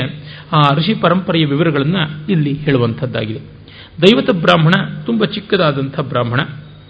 ಅಲ್ಲಿ ಸಾಮದ ಛಂದಸ್ಸುಗಳ, ಮಂತ್ರ ವಿಭಾಗಗಳ ಈ ರೀತಿಯಾದ ವಿವರ ತುಂಬ ಚಿಕ್ಕದಾದದ್ದು. ಮತ್ತು ಉಪನಿಷತ್ ಬ್ರಾಹ್ಮಣ ಅಂತ, ಮಂತ್ರ ಬ್ರಾಹ್ಮಣ ಅಂತ ಕೂಡ ಹೇಳ್ತಾರೆ. ಅದನ್ನು ಛಾಂದೋಗ್ಯ ಬ್ರಾಹ್ಮಣ ಅಂತಲೂ ಕರೀತಾರೆ. ಅದರ ಮುಖ್ಯ ಭಾಗವೇ ಛಾಂದೋಗ್ಯ ಉಪನಿಷತ್ತು ಮುಂದೆ ಉಪನಿಷತ್ತುಗಳನ್ನು ಪರಾಮರ್ಶೆ ಮಾಡುವಾಗ ಅದನ್ನು ನೋಡಬಹುದು. ಮತ್ತೊಂದು ಸಂಹಿತೋಪನಿಷತ್ ಬ್ರಾಹ್ಮಣ ಅಂತ. ಅಲ್ಲಿ ಸಾಮ ಮಂತ್ರಗಳ ಗಾನದಿಂದ ಆಗುವ ಪ್ರಭಾವ ಏನು ಅನ್ನುವುದರ ವಿವರವನ್ನು ನೋಡ್ತೀವಿ. ಅದು ಬಹಳ ಚಿಕ್ಕದು. ವಂಶ ಬ್ರಾಹ್ಮಣ ಮತ್ತೂ ಚಿಕ್ಕದು. ಅಲ್ಲಿ ಕೇವಲ ಲಿಸ್ಟ್. ಯಾವ್ಯಾವ ಋಷಿ ಪರಂಪರೆ ಉಂಟು ಅಂತ. ಯಾರಿಂದ ಯಾರಿಗೆ ಮಂತ್ರ ಬಂತು? ಯಾರು ಸಾಮಗಳನ್ನು ಕಂಡ ದ್ರಷ್ಟಾರರು? ಅವರು ಇನ್ಯಾರಿಗೆ ಕೊಟ್ಟರು ಈ ಥರದ್ದೆಲ್ಲ ಬರುತ್ತದೆ. ಮತ್ತು ಜೈವಿನೀಯ ಬ್ರಾಹ್ಮಣ, ಅದು ಅಪೂರ್ಣವಾಗಿ ಉಪಲಬ್ಧ ಇರುವಂಥದ್ದು, ಸಾಕಷ್ಟು ದೊಡ್ಡದಾಗಿರುವಂಥದ್ದೇ ಬ್ರಾಹ್ಮಣ ಅಂತ ಅನ್ನಬಹುದು ಈ ಜೈವಿನೀಯ ಬ್ರಾಹ್ಮಣದಲ್ಲಿ ಚಾಂದೋಗ್ಯೋಪನಿಷತ್ತಿನ ಅನೇಕ ಭಾಗಗಳು ನಮಗೆ ಕಾಣಸಿಗುತ್ತವೆ. ಮಿಕ್ಕ ಬ್ರಾಹ್ಮಣಗಳಲ್ಲಿರುವ ವಿಷಯ ಕೂಡ ಇಲ್ಲಿ ಕಾಣಿಸುತ್ತದೆ. ಜೊತೆಗೆ ಸಾಮಗಾನದಲ್ಲಿ ಸ್ತೋಭ ಅಂತ ಏನು ಕರೀತಾರೆ? ಮೀನಿಂಗ್ಲೆಸ್ ಸೌಂಡ್ಸ್ ಅಂತ ಏನು ಹೇಳಬಹುದು ಹುಂಕಾರ ಹಿಂಕಾರ ಅಹುಂಕಾರ, ಹುಂಬಾಕಾರ ಓಹೋಂಕಾರ, ಈ ಥರದ್ದೆಲ್ಲ ಈ ಉದ್ಗಾರಗಳು ಎಂತ ಉಂಟು? ಹಾಡಿಕೆಗೆ ಅನುಕೂಲವಾಗಿ ಬರುವುದು ಅವುಗಳನ್ನು ಎಲ್ಲಿ ಬಳಸಬೇಕು, ಹೇಗೆ ಬಳಸಬೇಕು ಅನ್ನುವಂಥದ್ದೆಲ್ಲ ವಿವರ ಬರುತ್ತದೆ. ಮತ್ತೆ ಈ ಸುಬ್ರಹ್ಮಣ್ಯ, ಪ್ರತಿಪ್ರಸ್ತೋತ ಮೊದಲಾದಂಥವರು ಯಾರಿದ್ದಾರೆ? ಸಾಮ ಸಂಬಂಧಿಯಾದಂಥ ಋತ್ವಿಜರು ಅವರ ಕರ್ತವ್ಯಗಳು ಎಂಥದ್ದು ಅದರ ಬಗ್ಗೆ ಬರುತ್ತದೆ. ಮತ್ತೆ ಅನೇಕ ಸಂಖ್ಯಾದಿ ವಿವರಣೆಗಳನ್ನು ಕೂಡ ನಾವು ನೋಡ್ತೀವಿ. ಒಟ್ಟಿನಲ್ಲಿ ಈ ಜೈವಿನಿಯ ಬ್ರಾಹ್ಮಣ ಒಂದಷ್ಟು ತಾಂಡ್ಯ, ಒಂದಷ್ಟು ಶತಪಥ ಇವರುಗಳ ವಿವರಗಳನ್ನು ಒಳಗೊಂಡಂತೆ, ಮತ್ತು ಇನ್ನು ಕೆಲವೊಂದಿಷ್ಟು ನಾನು ಮೊದಲೇ ಹೇಳಿದಂತೆ ಛಂದೋಗ ಬ್ರಾಹ್ಮಣ ಅವುಗಳಿಂದಲೂ ಕೂಡ ಪಡ್ಕೊಂಡಿದೆ. ಇನ್ನು ನಾವು ಯಜುರ್ವೇದ ಬ್ರಾಹ್ಮಣಗಳಿಗೆ ಬಂದರೆ ಮೊದಲೇ ತಿಳಿಸಿದಂತೆ ತೈತ್ರಿಯ ಕೃಷ್ಣ ಯಜುರ್ವೇದಕ್ಕೆ ಸಂಬಂಧಪಟ್ಟಂತೆ ತೈತ್ರಿಯ ಬ್ರಾಹ್ಮಣ ಉಂಟು. ಅದು ಬಹಳ ಸೊಗಸಾದ ಸ್ವರಕ್ರಮವನ್ನು ಒಳಗೊಂಡಿದೆ. ಬ್ರಾಹ್ಮಣಗಳಲ್ಲಿ ಸ್ವರಕ್ರಮವನ್ನು ಒಳಗೊಂಡಿರುವಂಥ ಎರಡೇ ಎರಡು ಬ್ರಾಹ್ಮಣಗಳು ಅಂದರೆ ಒಂದು ತೈತ್ತರಿಯ ಬ್ರಾಹ್ಮಣ, ಇನ್ನೊಂದು ಶತಪಥ ಬ್ರಾಹ್ಮಣ. ಋಗ್ವೇದದ ಬ್ರಾಹ್ಮಣಗಳಿಗೆ ಸ್ವರ ಇಲ್ಲ. ಸಂಹಿತೆಗೆ ಮಾತ್ರ ಸ್ವರ ಉಂಟು. ಬ್ರಾಹ್ಮಣ ಅರಣ್ಯಗಳಿಗೆ ಇಲ್ಲ. ಉಪನಿಷತ್ತುಗಳಿಗೂ ಇಲ್ಲ. ಸಾಮವೇದದಲ್ಲೂ ಅಷ್ಟೇ. ಸಾಮ ಸಂಹಿತೆಗೆ ಮಾತ್ರ ಸ್ವರ ಉಂಟು. ಬ್ರಾಹ್ಮಣಗಳಿಗೆ ಇಲ್ಲ. ಸಾಮವೇದದಲ್ಲಿ ಆರಣಿಕಗಳೇ ಇಲ್ಲ. ಅಥರ್ವೇದದಲ್ಲಿಯೂ ಅಷ್ಟೇ ಗೋಪದ ಬ್ರಾಹ್ಮಣಕ್ಕೆ ಸ್ವರ ಇಲ್ಲ. ಬರೀ ಸಾಮ ಅಥರ್ವ ಸಂಹಿತೆಗೆ ಮಾತ್ರ ಉಂಟು. ಯಜುರ್ವೇದ ಮಾತ್ರ ಬ್ರಾಹ್ಮಣಾರಣ್ಯಕೋಪನಿಷತ್ತುಗಳು ಎಲ್ಲಕ್ಕೂ ಸ್ವರ ಉಳಿಸಿಕೊಂಡಿದೆ. ತೈತ್ರಿಯ ಕೃಷ್ಣಯಜುರ್ವೇದ ಕಪಿಷ್ಠಲ ಮೈತ್ರಾಯಣೀಯ ಮತ್ತು ಕಾಟಕ ಶಾಖೀಯ ಸಂಹಿತೆಗಳಿಗೂ, ಇನ್ನು ತೈತ್ರಿಯ ಬ್ರಾಹ್ಮಣ, ತೈತ್ರಿಯ ಆರಣ್ಯಕ, ತೈತ್ರಿಯ ಉಪನಿಷತ್ತುಗಳಿಗೂ ಸ್ವರ ಉಂಟು. ಕಠೋಪನಿಷತ್ತಿಗೆ ಕೂಡ ಸ್ವರ ಇರುವ ಆವೃತ್ತಿಗಳಿವೆ. ಆಮೇಲೆ ನಾವು ನೋಡುವಂಥದ್ದು ಯಜುರ್ವೇದದ ಮತ್ತೊಂದು ಮುಖವಾದ ಶುಕ್ಲ ಯಜುರ್ವೇದ. ಅಲ್ಲಿ ಶುಕ್ಲ ಯಜುರ್ವೇದದ ಸಂಹಿತಾ ಶತಪಥ ಬ್ರಾಹ್ಮಣ, ಆರಣ್ಯಕ ಅಂತ ಇಲ್ಲ, ಬೃಹದಾರಣ್ಯಕ ಉಪನಿಷತ್ತೇ ಅದಕ್ಕೆ ಆರಣ್ಯಕ. ಅದಕ್ಕೆಲ್ಲದಕ್ಕೂ ಸ್ವರ ಇದೆ.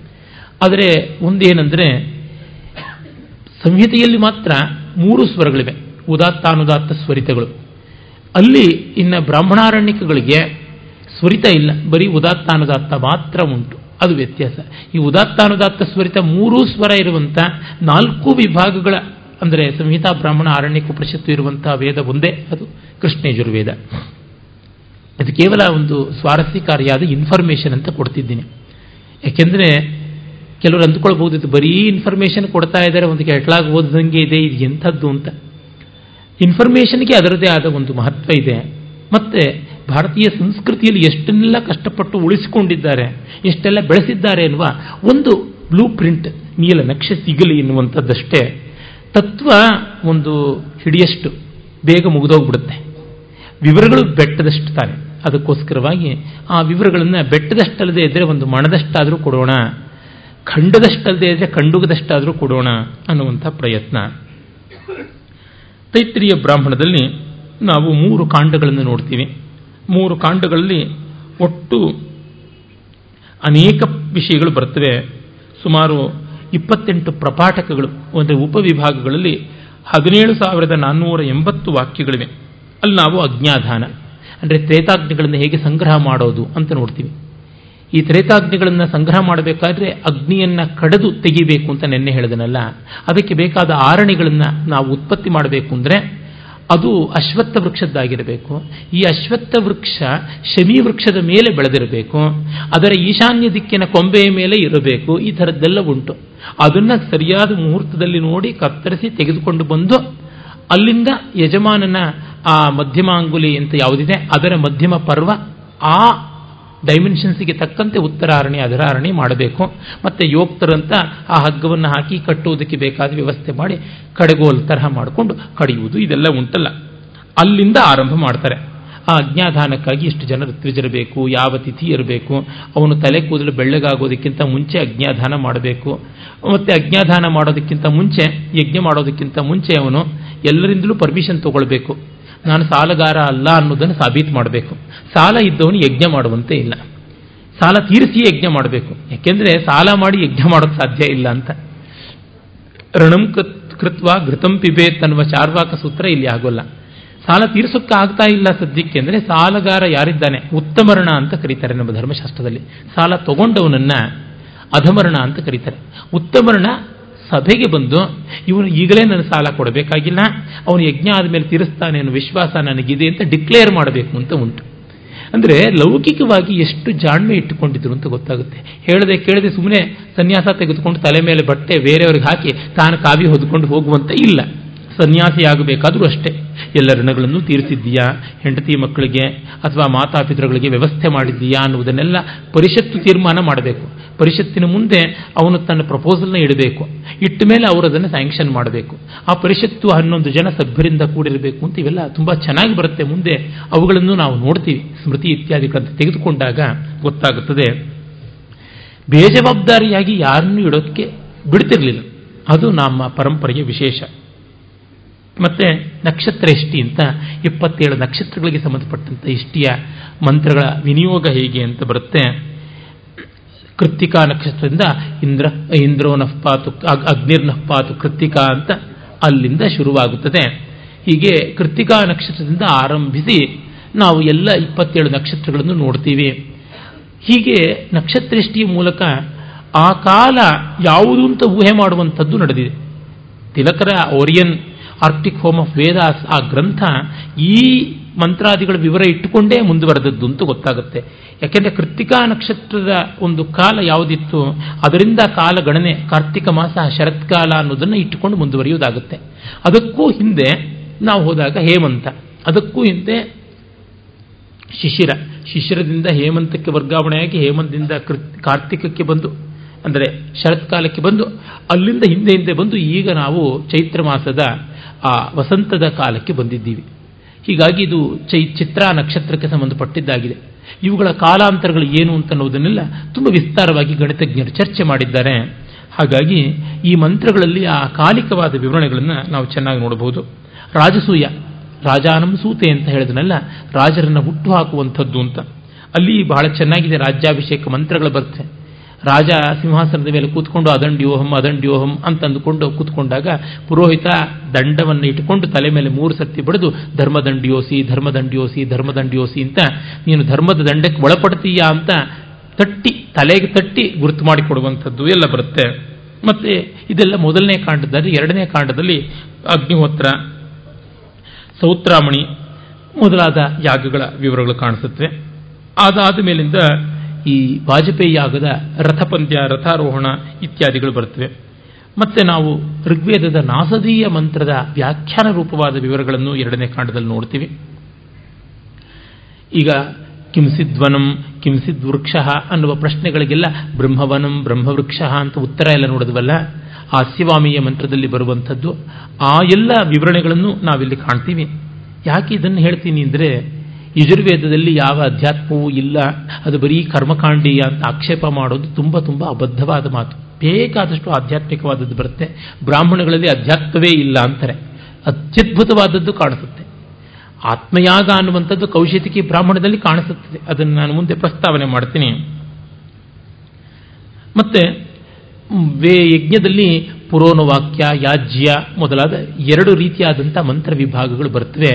ಯಾವುದನ್ನು ಮೊದಲು ಹಾಡಬೇಕು, ಮತ್ತೆ ಯಾವುದನ್ನ ವೇದ ಇದು ಆಹುತಿ ಕೊಡುವ ಸಂದರ್ಭದಲ್ಲಿ ಹಾಡಬೇಕು ಅಂತ ಆ ವಿವರಗಳನ್ನು ಒಕ್ಕಣೆಯನ್ನೆಲ್ಲ ನಾವು ನೋಡ್ತೀವಿ. ಮತ್ತೆ ನಾವು ಸಂವತ್ಸರ, ಪರಿವತ್ಸರ, ಇಡಾವತ್ಸರ, ಇಡುವತ್ಸರ, ವತ್ಸರ ಈ ಥರ ಪಾಂಚವಾರ್ಷಿಕ ಚಕ್ರಗಳು, ಐದು ಬಗೆಯಾದ ಸಂವತ್ಸರಗಳ ಎಣಿಕೆಯ ವಿವರಗಳನ್ನು ಅದನ್ನು ನೋಡ್ತೀವಿ. ಆಗಲೇ ಮೂರನೇ ಕಾಂಡದಲ್ಲಿ ರಾಮಸ್ವಾಮಿಯವರು ಹೇಳಿದಂಥ ಭರದ್ವಾಜನ ಆಖ್ಯಾನ ಬರುತ್ತೆ. ಅನಂತಾವೈ ವೇದಾಹ ಅನ್ನೋ ಮಾತು ಅಲ್ಲೇ ಕಾಣಿಸಿಕೊಳ್ಳುವಂಥದ್ದು. ಈ ವೇದಗಳಿಗೆ ಕೊನೆ ಮೊದಲಿಲ್ಲ ಅಂತ. ನಾಚಿಕೇತಾಗ್ನಿ. ಅಂದರೆ ಅಭ್ಯುದಯಕ್ಕೆ ಬೇಕಾಗಿರುವಂಥ ಅಗ್ನಿ ಯಾವುದು ಅಂತ ಅದರ ವಿವರವನ್ನು ಕೂಡ ನಾವು ನೋಡ್ತೀವಿ. ವಿಶ್ವಜಿತ್ ಯಾಗದ ವಿವರವನ್ನು ನೋಡ್ತೀವಿ. ವಿಶ್ವಜಿತ್ ಯಾಗ ಅಂತಂದರೆ ಸಂಪೂರ್ಣವಾಗಿ ಸರ್ವಸ್ವವನ್ನು ದಾನ ಕೊಡ್ತಕ್ಕಂಥದ್ದು. ಈ ರೀತಿಯಾದ ಪ್ರೇರಣೆಯನ್ನು ಮಾಡುವ ಬ್ರಾಹ್ಮಣಗಳನ್ನ ನಾವು ಉಪೇಕ್ಷೆ ಮಾಡುವುದು ತುಂಬ ತಪ್ಪು. ಸರ್ವಸ್ವವನ್ನು ತ್ಯಾಗ ಮಾಡುವವನ್ನು ನಾವು ಕೊಂಡಾಡ್ತೀವಿ. ತ್ಯಾಗಿಗೆ ನಮ್ಮಲ್ಲಿರುವಷ್ಟು ಬೆಲೆ ಇನ್ನೆಲ್ಲಿಯೂ ಇಲ್ಲ.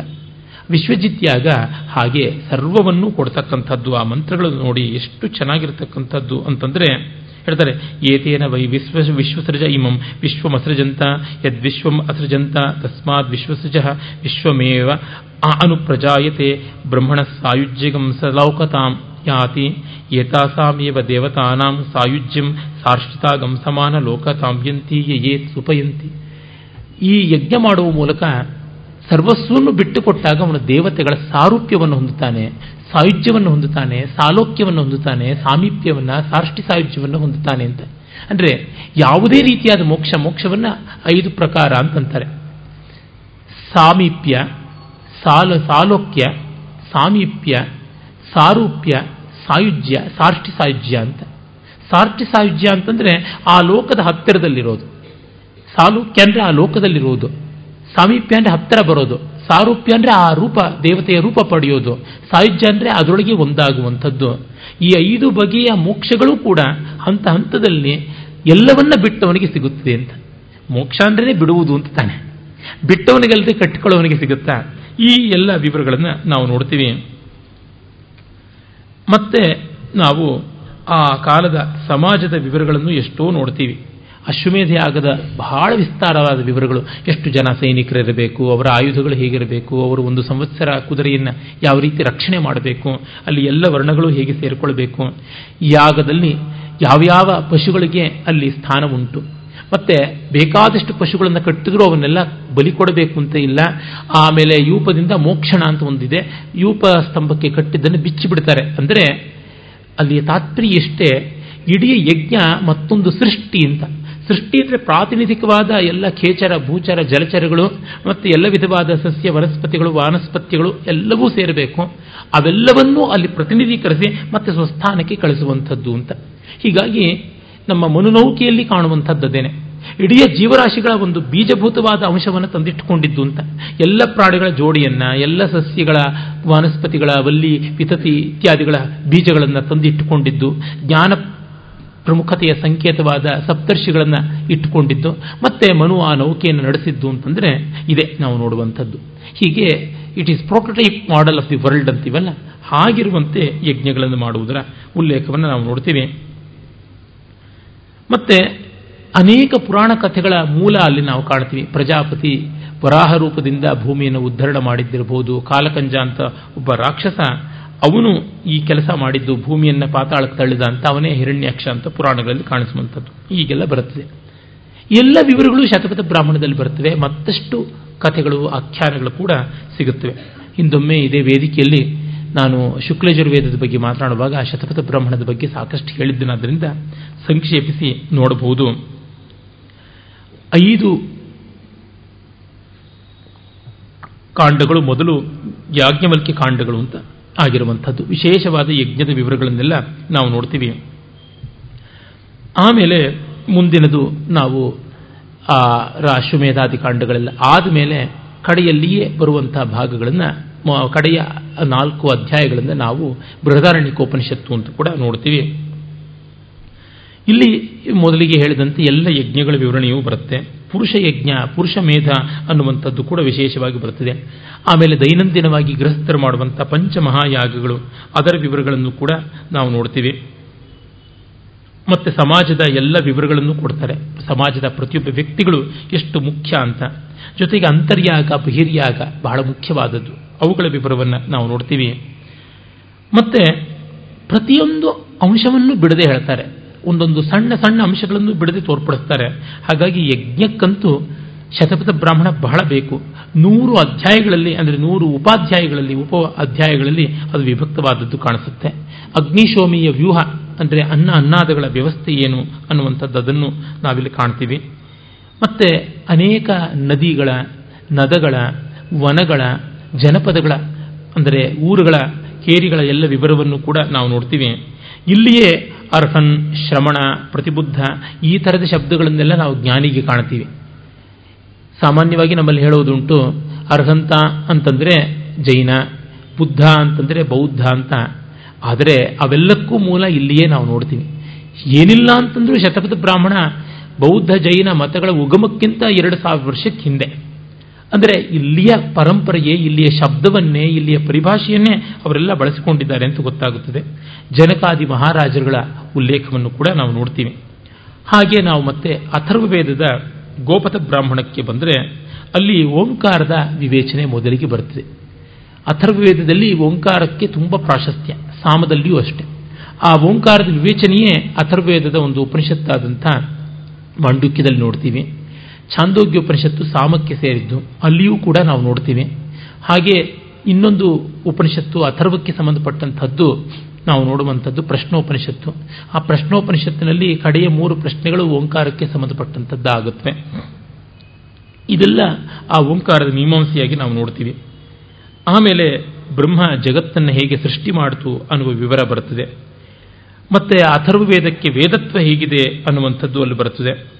ಮತ್ತೆ ಆ ಬ್ರಹ್ಮ ಅನ್ನುವ ವರ್ಗಕ್ಕೆ ಸೇರಿದ ಋತ್ವಿಜರ ಕಲಾಪಗಳು ಎಂಥದ್ದು ಅಂತ. ಮತ್ತೆ ಸಾಮಾನ್ಯವಾದ ಸಪ್ತ ಸಾಮ, ಸಪ್ತ ಹವಿಸ್, ಸಪ್ತ ಪಾಕ ಸಂಸ್ಥೆಗಳು ಅಂತ ಇಪ್ಪತ್ತೊಂದು ಕ್ರಮಗಳು ಯಾವುದಿವೆ? ಅವುಗಳೆಲ್ಲದರ ವಿವರಣೆಯನ್ನು ನಾವು ನೋಡ್ತೀವಿ. ಆಮೇಲೆ ಯಜ್ಞದಲ್ಲಿ ರುದ್ರಭಾಗ ಹೇಗೆ? ಯಜ್ಞದಲ್ಲಿ ಕೊಡುವಂಥ ಭಾಗವಲ್ಲದೆ ಯಜ್ಞಾಂತದಲ್ಲಿ ಬರುವ ಎಲ್ಲ ಭಾಗವೂ ರುದ್ರನಿಗೆ ಹೇಗೆ ಸೇರಬೇಕು ಅನ್ನುವಂಥದ್ದು ಬರ್ತದೆ. ಮತ್ತು ಯಾವ ಯಾವ ಬಗೆಯ ಆಹುತಿಗಳನ್ನು ಕೊಡಬೇಕು ಅಂತ ಬರ್ತದೆ. ಹೀಗೆ ನಮಗೆ ಗೋಪತ ಬ್ರಾಹ್ಮಣದಲ್ಲಿ ಬಹಳಷ್ಟು ವಿವರಗಳು ಸಿಗುತ್ತವೆ. ಮತ್ತು ನಾವು ಆರಣ್ಯಕಗಳತ್ತ ಹೋಗ್ಬೋದು. ಅರಣ್ಯಗಳಲ್ಲಿ ಯಾವ ವಾನಪ್ರಸ್ಥರು ಇದ್ದರೂ, ವಾನಪ್ರಸ್ಥ ವ್ರತಿಗಳು ಅವರು ಮಾಡ್ತಾ ಇದ್ದ ಉಪಾಸನೆಗಳನ್ನು ಆರಣ್ಯಕ ಅಂತ ಹೇಳ್ತೀವಿ ಅಂತ ನಮಗೆ ಗೊತ್ತೇ ಇದೆ. ಅಂದರೆ ಸಂಹಿತೆಗಳಲ್ಲಿದ್ದ ಮಂತ್ರಗಳನ್ನೇ ಬ್ರಾಹ್ಮಣಗಳಲ್ಲಿ ವಿಸ್ತಾರವಾಗಿ ಊರು ಕೇರಿ ಹಳ್ಳಿಗಳಲ್ಲಿ ಯಜ್ಞ ರೂಪದಿಂದ ಮಾಡ್ತಾ ಇದ್ದದ್ದು. ಅಲ್ಲಿ ಜನಗಳು, ಜನಪ್ರತಿನಿಧಿಗಳು, ಜನನಾಯಕರು, ಇವರ ಜೀವನ ಕ್ರಮ ಎಲ್ಲ ಬರುತ್ತೆ. ಕಡೆಗೆ ಆ ಒಂದು ಜನವೇ ವಾನಪ್ರಸ್ಥರಾದಾಗ ಇದನ್ನು ಯಾವ ಥರ ಮಾಡ್ತಾ ಇದ್ರು ಅಂತ. ಅಂದರೆ ವಯಸ್ಸಾಗ್ತಾ ಚಟುವಟಿಕೆಗಳು ವಿಸ್ತಾರ ಆಗೋದಿಲ್ಲ. ಕಡಿಮೆ ಮಾಡಿಕೊಳ್ಬೇಕು, ಆಲೋಚನೆ ಹೆಚ್ಚಾಗ್ತಾ ಬರಬೇಕು. ಇಂಟ್ರಾವರ್ಟ್ಸ್ ಆಗಬೇಕು, ಅಂತರ್ಮುಖಿಗಳಾಗಬೇಕು, ಅದನ್ನು ತೋರಿಸುತ್ತೆ. ಈ ಎಲ್ಲವೂ ಉಪಾಸನೆಯಾಗುತ್ತದೆ. ಅಂದರೆ ಕರ್ಮ ಹೋಗಿ ಭಕ್ತಿಯಾಗುತ್ತದೆ ಅಂತ. ಕರ್ಮದಿಂದ ಮೊದಲಿಗೆ ಮನೋಬುದ್ಧಿಗಳಿಗೆ ಒಂದು ಪಟುತ್ವ ಬರುತ್ತೆ. ಆಮೇಲೆ ಭಕ್ತಿಯಿಂದ ಹೃದಯಕ್ಕೆ ಒಂದು ಸಂಸ್ಕಾರ ಒದಗುತ್ತದೆ. ಕಟ್ಟಕಡೆಯಲ್ಲಿ ಈ ಹಾರ್ದಿಕ ಮತ್ತು ಬೌದ್ಧಿಕ ಸಂಸ್ಕಾರಗಳು ಎರಡೂ ಕೂಡ ಜ್ಞಾನದಲ್ಲಿ ಪರಿಣಮಿಸುತ್ತವೆ. ಸರ್ವಕರ್ಮಾಖಿಲಂ ಪಾರ್ಥ, ಜ್ಞಾನೇ ಪರಿಸಮಾಪ್ಯತೆ, ಜ್ಞಾನಿ ತ್ವಾತ್ಮೈವಮೇ ಮತಂ ಅನ್ನುವ ಗೀತಾವಾಕ್ಯಗಳು ಇಲ್ಲಿ ಅನುಸಂಧೇಯವಾಗುತ್ತವೆ. ಆರಣ್ಯಕಗಳು ಆ ದೃಷ್ಟಿಯಿಂದ ಈ ಎಲ್ಲ ಯಜ್ಞಗಳನ್ನು ಚಿಕ್ಕದಾಗಿ ಹೇಗೆ ಮಾಡಿಕೊಳ್ಳಬಹುದು ಅಂತ ಹೇಳುತ್ತೆ. ಅಂದರೆ ಆ ವಿವರಣೆಗಳೆಲ್ಲವೂ ಕೂಡ ನಮ್ಮೊಳಗೇ ಇವೆ ಅನ್ನುವಂಥದ್ದನ್ನು ತೋರ್ಪಡಿಸ್ತಾ ಬರುತ್ತದೆ. ಯಜ್ಞದ ಅಧ್ಯಾತ್ಮಾರ್ಥ ಯಾವುದುಂಟು, ಅದರ ಕಡೆಗೆ ಇವುಗಳ ಕೇಂದ್ರ ಬರುತ್ತೆ. ಹಾಗೆ ನಾವು ಆರಣ್ಯಕಗಳನ್ನು ಗಮನಿಸಬಹುದು. ನಮಗೆ ಐತರೆಯ ಆರಣ್ಯಕದಲ್ಲಿ ಇದೇ ವಿವರಗಳು ಬರ್ತವೆ ಅದರ ಕಡೆಯ ಭಾಗವೇ ಐತರೆಯ ಉಪನಿಷತ್ತಾಗಿದೆ. ತೈತ್ರಿಯ ಆರಣ್ಯಕದಲ್ಲಿ ಕೂಡ ಬಹಳ ಚೆನ್ನಾಗಿ ಈ ವಿವರಗಳು ಬರ್ತವೆ. ಮೊದಲಿಗೆ ಆದಿತ್ಯೋಪಾಸನೆಯೇ ಬಹಳ ಚೆನ್ನಾಗಿರ್ತಕ್ಕಂಥದ್ದಾಗಿದೆ. ಆರಣ್ಯಕಗಳ ಪೈಕಿ ತೈತ್ರಿಯ ಆರಣ್ಯಕದಷ್ಟು ಚೆನ್ನಾಗಿ ಯಾವುದೂ ಇಲ್ಲ ಅಂತ ಅನ್ಬಹುದು. ಅಷ್ಟು ವ್ಯಾಪಕವಾಗಿ ಆ ವಿವರಗಳನ್ನೆಲ್ಲ ಹೇಳುತ್ತದೆ. ಪ್ರಸಿದ್ಧವಾದ ಅರುಣ ಪ್ರಶ್ನ ತೈತ್ರಿಯ ಆರಣ್ಯಕದ ಆದಿಯಲ್ಲಿಯೇ ಬರತಕ್ಕಂಥದ್ದು. ಮತ್ತೆ ಯಜ್ಞದಲ್ಲಿ ಈ ಆದಿತ್ಯೋಪಾಸನೆಯನ್ನು ಹೇಗೆ ನಮ್ಮೊಳಗಿನದಾಗಿ ಮಾಡಬೇಕು ಅಂತ ಬರ್ತದೆ. ಅಂದರೆ ಆ ಹನ್ನೆರಡು ರಾಶಿಗಳಲ್ಲಿ ಸೂರ್ಯ ಚಲನ ಮಾಡ್ತಾ ಇದ್ದಾನಲ್ಲ, ಈ ಕಣ್ಣಲ್ಲಿ ಆತ ಹೇಗೆ ತೋರ್ಕೊಳ್ತಾನೆ ಅನ್ನುವಂಥ ವಿವರ ಬರುತ್ತೆ. ಆಮೇಲೆ ನಮ್ಮ ಮನಸ್ಸುಗಳೇ ಅವನ ಕುದುರೆಗಳಾಗಿ ಯಾವ ರೀತಿ ವರ್ತಿಸುತ್ತವೆ ಅನ್ನುವಂಥದ್ದೆಲ್ಲ ಬರ್ತದೆ. ಹೀಗೆ ಕ್ಷೇತ್ರವನ್ನ ಯಜ್ಞ ಕ್ಷೇತ್ರವನ್ನ ನಮ್ಮ ದೇಹದೊಳಗೆ ಯಾವ ಥರ ಇದೆ ಅಂತ ತೋರ್ಪಡಿಸುವುದಾಗುತ್ತದೆ. ಇಲ್ಲಿ ಯಾವುದು ಆರಣ್ಯಕ, ಯಾವುದು ಉಪನಿಷತ್ತು ಅನ್ನೋದನ್ನು ವ್ಯತ್ಯಾಸ ಮಾಡೋಕ್ಕಾಗದಷ್ಟು ವಿಶಿಷ್ಟವಾದ ರೀತಿಯಲ್ಲಿ ಇವುಗಳ ಐಕಮತ್ಯವನ್ನು ನಾವು ಕಾಣ್ತಾ ಬರ್ತೀವಿ. ಸೂರ್ಯನನ್ನ ಸಂಧ್ಯಾವಂದನೆ ರೂಪದಲ್ಲಿ ಆರಾಧನೆ ಮಾಡುವುದು ಹೇಗೆ ಅಂತ ಅದನ್ನು ಕೂಡ ನಾವು ನೋಡ್ತೀವಿ. ಎರಡನೆಯ ಅರಣದಲ್ಲಿ ನಾವು ಕಾಣತಕ್ಕಂಥದ್ದು. ಮತ್ತೆ ನಾಲ್ಕನೇ ಅರಣದಲ್ಲಿ ನಾವು ಪ್ರವರ್ಗ್ಯ ಮಂತ್ರಗಳು. ಪ್ರವರ್ಗ್ಯ ಅನ್ನೋದು ಸೋಮಯಾಗದಲ್ಲಿ ನಡೆಯುವಂಥ ಒಂದು ಕ್ರಮ. ಕಾದ ತುಪ್ಪಕ್ಕೆ ಹಾಲನ್ನು, ಮೇಕೆಯ ಹಾಲನ್ನು ಸೇರಿಸಿ ಅದನ್ನು ಅಗ್ನಿಗೆ ಆಹುತಿ ಕೊಟ್ಟಾಗ ಅದು ಜ್ವಾಲೆ ಆಕಾಶದ ಎತ್ತರಕ್ಕೆ ಎಳುತ್ತಲ್ಲ ಅದರಲ್ಲಿ ಕಾಣಿಸುವ ಆತ್ಮೋನ್ನತಿ ಅಂಥದ್ದು ಪ್ರವರ್ಗ ಅನ್ನೋದು ನಮ್ಮೊಳಗೆ ನಡೆಯುವಂಥದ್ದು ಅನ್ನುವ ಮಾತು ಬರುತ್ತೆ. ಆಮೇಲೆ ಅದರ ಕಡೆಯ ನಾಲ್ಕು ಅಧ್ಯಾಯಗಳೇನೆ ತೈತ್ರಿಯ ಉಪನಿಷತ್ತು ಮತ್ತು ಮಹಾನಾರಾಯಣ ಉಪನಿಷತ್ತು ಆಗಿವೆ ಅಂತ ಗೊತ್ತಾಗುತ್ತೆ.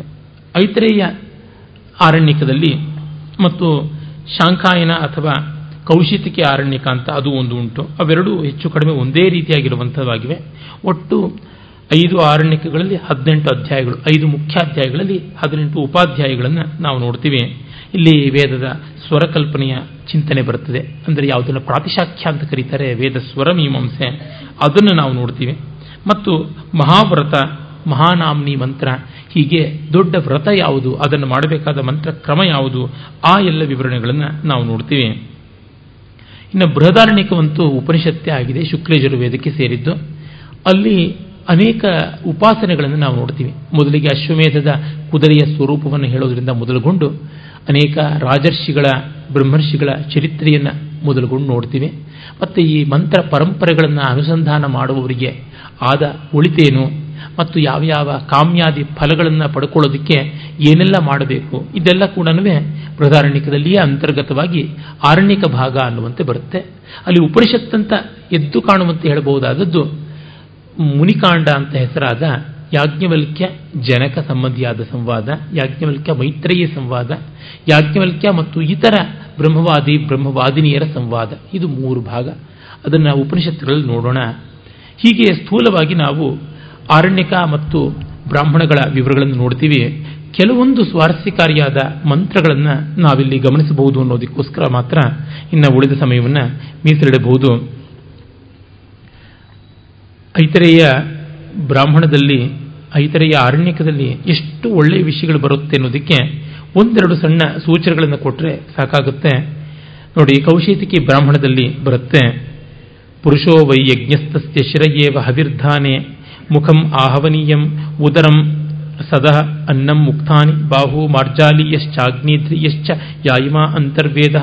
ಅಂದರೆ ಪುರುಷನೇ ಯಜ್ಞ, ಆತನ ಶಿರಸ್ಸು ಹವಿರ್ಧಾನದ ಮಂಟಪವಾಗುತ್ತದೆ, ಬಾಯಿಯೇ ಆಹವನೀಯವಾಗುತ್ತದೆ, ಉದರವೇ ಯಜ್ಞದ ಶಾಲೆ ಅಂತ ಅನಿಸಿಕೊಳ್ಳುತ್ತದೆ ತೋಳುಗಳೆರಡು ಉಕ್ಥ್ಯ ಅನ್ನುವಂಥ ಯಜ್ಞ ಪ್ರಕಾರವಾಗುತ್ತವೆ ಮತ್ತು ಮಾರ್ಜಾಲೀಯ ಅಗ್ನಿಧ್ರಿಯ ಅಂತಕ್ಕಂಥ ಎರಡು ಅಗ್ನಿಗಳ ಕೇಂದ್ರಗಳಾಗುತ್ತವೆ ಅವು. ಹೀಗೆ ಅಂತರ್ ಯಜ್ಞವನ್ನು ನಾವು ನಡೆಸಬೇಕಾಗುತ್ತದೆ. ಮನಯೇವ ಬ್ರಹ್ಮ, ಮನಸ್ಸೇ ಬ್ರಹ್ಮ ಆಗುತ್ತದೆ. ಪ್ರಾಣ ಉದ್ಗಾತ ಪ್ರಾಣವೇ ಉದ್ಗಾತ್ರ ಸಾಮಗಾನ ಮಾಡುವುದು ಅಪಾನ ಪ್ರಸ್ತೋತ. ಪ್ರಸ್ತೋತ ಅವನು ಅಪಾನ ವಾಯುವಾಗ್ತಾನೆ ವ್ಯಾನ ಪ್ರತಿಹರ್ತ. ವ್ಯಾನ ವಾಯು ಪಂಚ ಪ್ರಾಣಗಳಲ್ಲಿ ಒಂದು. ಅದು ಪ್ರತಿಹರ್ತ, ವಾಕ್ ಹೋತ, ಇನ್ನು ಮಾತೆ ಹೋತ. ಕರೆಯುವುದು ಮಾತಿನಿಂದ ಅಲ್ಲವೇ? ಅದರಿಂದಾಗಿ. ಉಸಿರಾಟ ಬಹಳ ಮುಖ್ಯ. ಹಾಡಿಕೆಗಂತೂ ತುಂಬ ಬೇಕು. ಅದು ಉದ್ಗಾತ ಅಂತ ಸಾಮಗ ಅನ್ನುವಂಥದ್ದು. ಚಕ್ಷುರ ಅಧ್ವರ್ಯು. ಕಣ್ಣುಗಳು ಅಧ್ವರ್ಯವಾಗುತ್ತದೆ. ಪ್ರಜತಿ ಸದಸ್ಯ. ಆತ್ಮ ಯಜಮಾನ. ಆತ್ಮನೇ ಯಜಮಾನ, ಅಂಗಾನಿ ಹೋತ್ರಂಶ ಹೋತ್ರವಿನ ಅಂಶಗಳೆಲ್ಲ ಅಂಗಗಳೇ ಆಗಿಬಿಟ್ಟಿವೆ. ಬಗೆ ಬಗೆಯ ಹೋತ್ರ ಕಲಾಪಗಳು ಉಂಟಲ್ಲ, ಅವೆಲ್ಲ ಕೂಡ. ಹೀಗೆ ಇಡೀ ವಿವರಣೆಗಳನ್ನು ಕೊಟ್ಟು ಕಡೆಗೆ ಮರಣವೇ ಅವಭೃತ ಅನ್ನುವ ಮಾತಿಗೆ ಬಂದು ನಿಲ್ಲುತ್ತದೆ. ಇದನ್ನು ನೋಡಿದಾಗ ಯಜ್ಞದ ಪ್ರಧಾನ ವಿವರಣೆಯ ಭಾಗದಲ್ಲಿಯೇ ಎಷ್ಟು ದೊಡ್ಡ ದರ್ಶನವನ್ನು ನಾವು ಕಾಣಿಸ್ತೀವಿ ಅಂತ ಗೋಚರವಾಗುತ್ತದೆ. ಹಾಗೆ ಸೃಷ್ಟಿಯ ವಿವರವನ್ನು ನಾವು ನೋಡ್ತೀವಿ.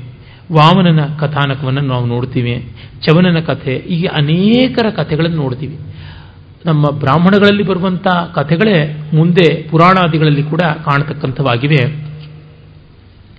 ಉದಾಹರಣೆಗೆ, ಪರೋಕ್ಷಂ ವೈ ದೇವಾ ಪರೋಕ್ಷಂ ಯಜ್ಞ ಅನ್ನುವ ಮಾತೆ ಬೃಹದಾರಣ್ಯಕಾದಿ ಉಪನಿಷತ್ತುಗಳಲ್ಲಿ ಐತರೇಯಾದಿ ಉಪನಿಷತ್ತುಗಳಲ್ಲಿ ಪರೋಕ್ಷ ಪ್ರಿಯ ಇವೆ ದೇವ ಪ್ರತ್ಯಕ್ಷ ದ್ವಿಷಃ ಅಂತ ಪರೋಕ್ಷವೇ ದೊಡ್ಡದು ಅಂತಾಯಿತು. ಪರೋಕ್ಷ ಅಂದ್ರೆ ಏನು? ಇಂದ್ರಿಯಗಳನ್ನು ಮೀರಿದ್ದು ಅಕ್ಷ ಅಂದ್ರೆ ಇಂದ್ರಿಯ. ಇಂದ್ರಿಯಗಳನ್ನು ಮೀರಿದ್ದು ಪರೋಕ್ಷ ಅಂದ್ರೆ ನಮ್ಮ ಕಣ್ಣಿದ್ರಿಗೆ ಆಗದೇ ಇದ್ದಿದ್ದು ಅಂತ ಒಂದರ್ಥ. ಇನ್ನೊಂದರ್ಥ ಇಂದ್ರಿಯಾತೀತ. ದೇವತೆಗಳು ಇಂದ್ರಿಯಾತೀತತೆಯನ್ನು ಇಷ್ಟಪಡ್ತಾರೆ. ಆನಂದ ಕುಮಾರ ಸ್ವಾಮಿಯವರು ಪರೋಕ್ಷ ಅಂದರೆ ಧ್ವನಿ ಮಾರ್ಗ, ಸಜೆಸ್ಟಿವ್ ವೇ ಅಂತ ಹೇಳ್ತಾರೆ. ರಸ ಸ್ವಶಬ್ದ ವಾಚ್ಯವಲ್ಲ ಧ್ವನಿತವಾಗುವಂಥದ್ದು. ಹಾಗಿರುವಂಥದ್ದು ಈ ಪರೋಕ್ಷ ಅಂತ. ಶಿರೋವೈ ಯಜ್ಞಸ್ಯ ಆತಿಥ್ಯಂ ಅನ್ನುವ ಮಾತನ್ನು ಶತಪಥ ಬ್ರಾಹ್ಮಣ ಹೇಳುತ್ತೆ. ಯಜ್ಞದ ಶಿರಸ್ಸು ಅಂದರೆ ಆತಿಥ್ಯ ಅಂತ. ಅಂದರೆ ಯಾವುದೇ ಒಂದು ಸಮಾರಂಭದಲ್ಲಿ, ಯಾವುದೇ ಒಂದು ಸಾರ್ವಜನಿಕ ವಿಶೇಷದಲ್ಲಿ ಬಂದವರನ್ನ ಚೆನ್ನಾಗಿ ನಡೆಸಿಕೊಳ್ಳುವಂಥದ್ದು ಅಂತ. ಹಾಗೆ ಶತಪಥ ಬ್ರಾಹ್ಮಣದಲ್ಲಿ ಈ ಯಜ್ಞದ ಮೂಲ ತತ್ವ ಏನಿದೆ? ದೇವ, ದೇವಾಶ್ಚ, ವ ಅಸುರಶ್ಚ, ಉಭಯೇ ಪ್ರಜಾಪತ್ಯ ಪ್ರಾಜಾಪತ್ಯ ಪಸ್ಪಧಿರೆ ಅಂತ ಸ್ಪರ್ಧಿರೆ ದೇವತೆಗಳು ಮತ್ತು ರಾಕ್ಷಸರು ಇಬ್ಬರು ಪ್ರಜಾಪತಿಯ ಮಕ್ಕಳು ಸ್ಪರ್ಧೆ ಮಾಡಿಕೊಂಡ್ರು. ತಥೋ ಅಸುರಾಹ ಅತಿಮಾನೇನೈವ ಕಸ್ಮಿನ್ನು ವಯಂ ಜುಹುಯಾಮೇತಿ ಸ್ವೇಶ್ವಾಸ್ಯೇಶು ಜುಹ್ವತಶ್ಚೇರು. ಆಗ ಆ ಅಸುರರು, ನಾವು ಎಲ್ಲಿ ಆಹುತಿ ಕೊಡೋಣ ಅಂತಂದ್ಕೊಂಡು ತಮ್ಮ ಬಾಯೊಳಗೆ ಆಹುತಿ ಕೊಟ್ಕೊಂಡ್ರು. ತೇ ಅತಿಮಾನೇನೇವ ಪರಾ ಆ ಅತಿಮಾನದ ಕಾರಣ, ಅಹಂಕಾರದ ಕಾರಣ ಹಾಳಾಗ್ಬಿಟ್ರು. ತಸ್ಮಾನ್ ನಾತಿಮನ್ಯೇತ, ಹಾಗಾಗಿ ಹೆಚ್ಚು ಕೊಬ್ಬು ಮಾಡಬಾರದು. ಪರಾಭವಸ್ಯ ಹೈತನ್ಮುಖಂ ಯದತಿಮಾನ. ಪರಾಭವದ ಮುಖವೇ, ಪರಾಭವದ ಬಿಗಿನಿಂಗ್ಗೆ ಆ ಅಭಿಮಾನ ಅಹಂಕಾರದಿಂದ ಶುರು. ಅಥ ದೇವ ಅನ್ಯೋನ್ಯಸ್ಮಿನ್ನೇವ ಜುಗ್ವತಶ್ಚೇರು ಆದರೆ ದೇವತೆಗಳು ಪರಸ್ಪರ ಒಬ್ಬರ ಮುಖದಲ್ಲಿ ಇನ್ನೊಬ್ಬರು ಒಬ್ಬರ ಬಾಯಲ್ಲಿ ಮತ್ತೊಬ್ಬರು ತಿನ್ನಿಸಿದ್ರು. ತೇಭ್ಯ ಪ್ರಜಾಪತಿರಾತ್ಮಾನಂ ಪ್ರದದು. ಹಾಗಾಗಿ ಪ್ರಜಾಪತಿ ತನ್ನ ಆತ್ಮವನ್ನು ಕೊಟ್ಟ ಯಜ್ಞೋ ಹೈಷಾಮಾಸ, ಯಜ್ಞೋ ಹಿ ದೇವಾನಾಂ ಅನ್ನಂ, ಇದೇ ಯಜ್ಞ ನಾನು ಹೇಳ್ತಾ ಇರ್ತೀನಲ್ಲ, ಮೊಣಕೈ ಮಡಿಸದೆ ತಿನ್ನಬೇಕು ಅಂತ ಅದು ಈ ಆಖ್ಯಾನ. ವ್ಯಾಖ್ಯಾನಕಾರರು ಯಾಕೆ ಬಾಯೊಳಗೆ ಇಟ್ಟುಕೊಂಡ್ರು, ಯಾತಕ್ಕೆ ಪರಸ್ಪರ ಮಾಡಿದ್ದು ವಿವರಣೆಗಳನ್ನು ತಿಳಿಸ್ತಾರೆ. ಇದು ಇಡೀ ಯಜ್ಞವನ್ನು ಕುರಿತು ಹೇಳುವಂಥದ್ದಾಗಿದೆ, ಹಂಚಿಕೊಂಡು ಬಾಳುವಂಥದ್ದು ಅನ್ನೋದು ಮಹಾಬ್ರಾಹ್ಮಣವಾದಂಥ ಈ ಶತಪಥ ಬ್ರಾಹ್ಮಣದಲ್ಲಿ ಬರುತ್ತೆ. ಅಲ್ಲಿ ನೋಡಿ, ವಾಗ್ವೈ ಸೃಕ್ ಪ್ರಾಣ ಸ್ರುವ, ಸೃಕ್ಕು ಸ್ರುವ ಅಂತ.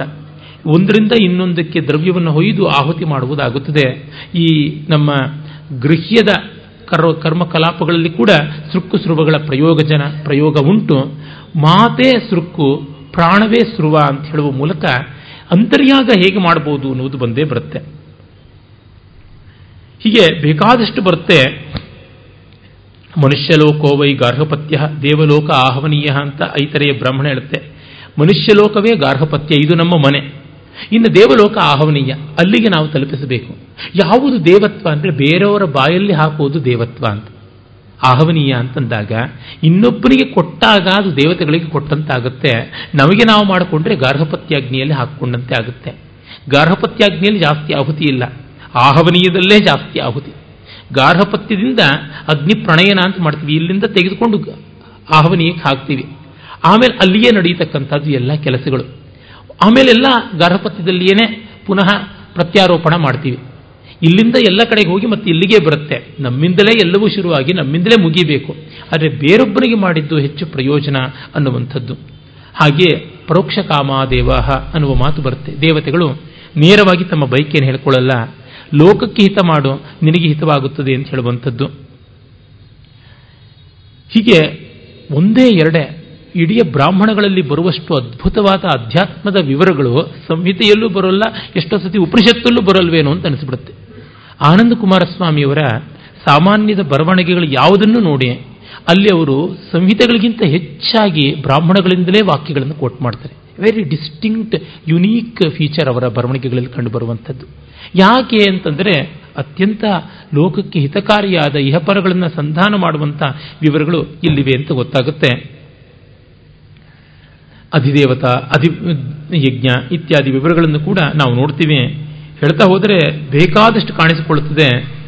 ಮತ್ತೆ ಬ್ರಹ್ಮಚಾರಿ ಧರ್ಮ, ಗೃಹಸ್ಥಾಶ್ರಮದ ಧರ್ಮ ಇವುಗಳೆಲ್ಲವನ್ನೂ ಕೂಡ ನಾವು ನೋಡ್ತೀವಿ. ಮತ್ತೆ ಸೋಮ ಔಷಧಿ ಪರ್ಜನ್ಯ, ಅಗ್ನಿ, ಅನ್ನ, ಮನಸ್ಸು ವಾಕು ಇವುಗಳು ಸೈಕ್ಲಿಕಲ್ ಆಗಿ ಹೇಗೆ ಬೆಳೆಯುತ್ತವೆ ಅನ್ನುವಂಥದ್ದೆಲ್ಲ ಉಂಟು.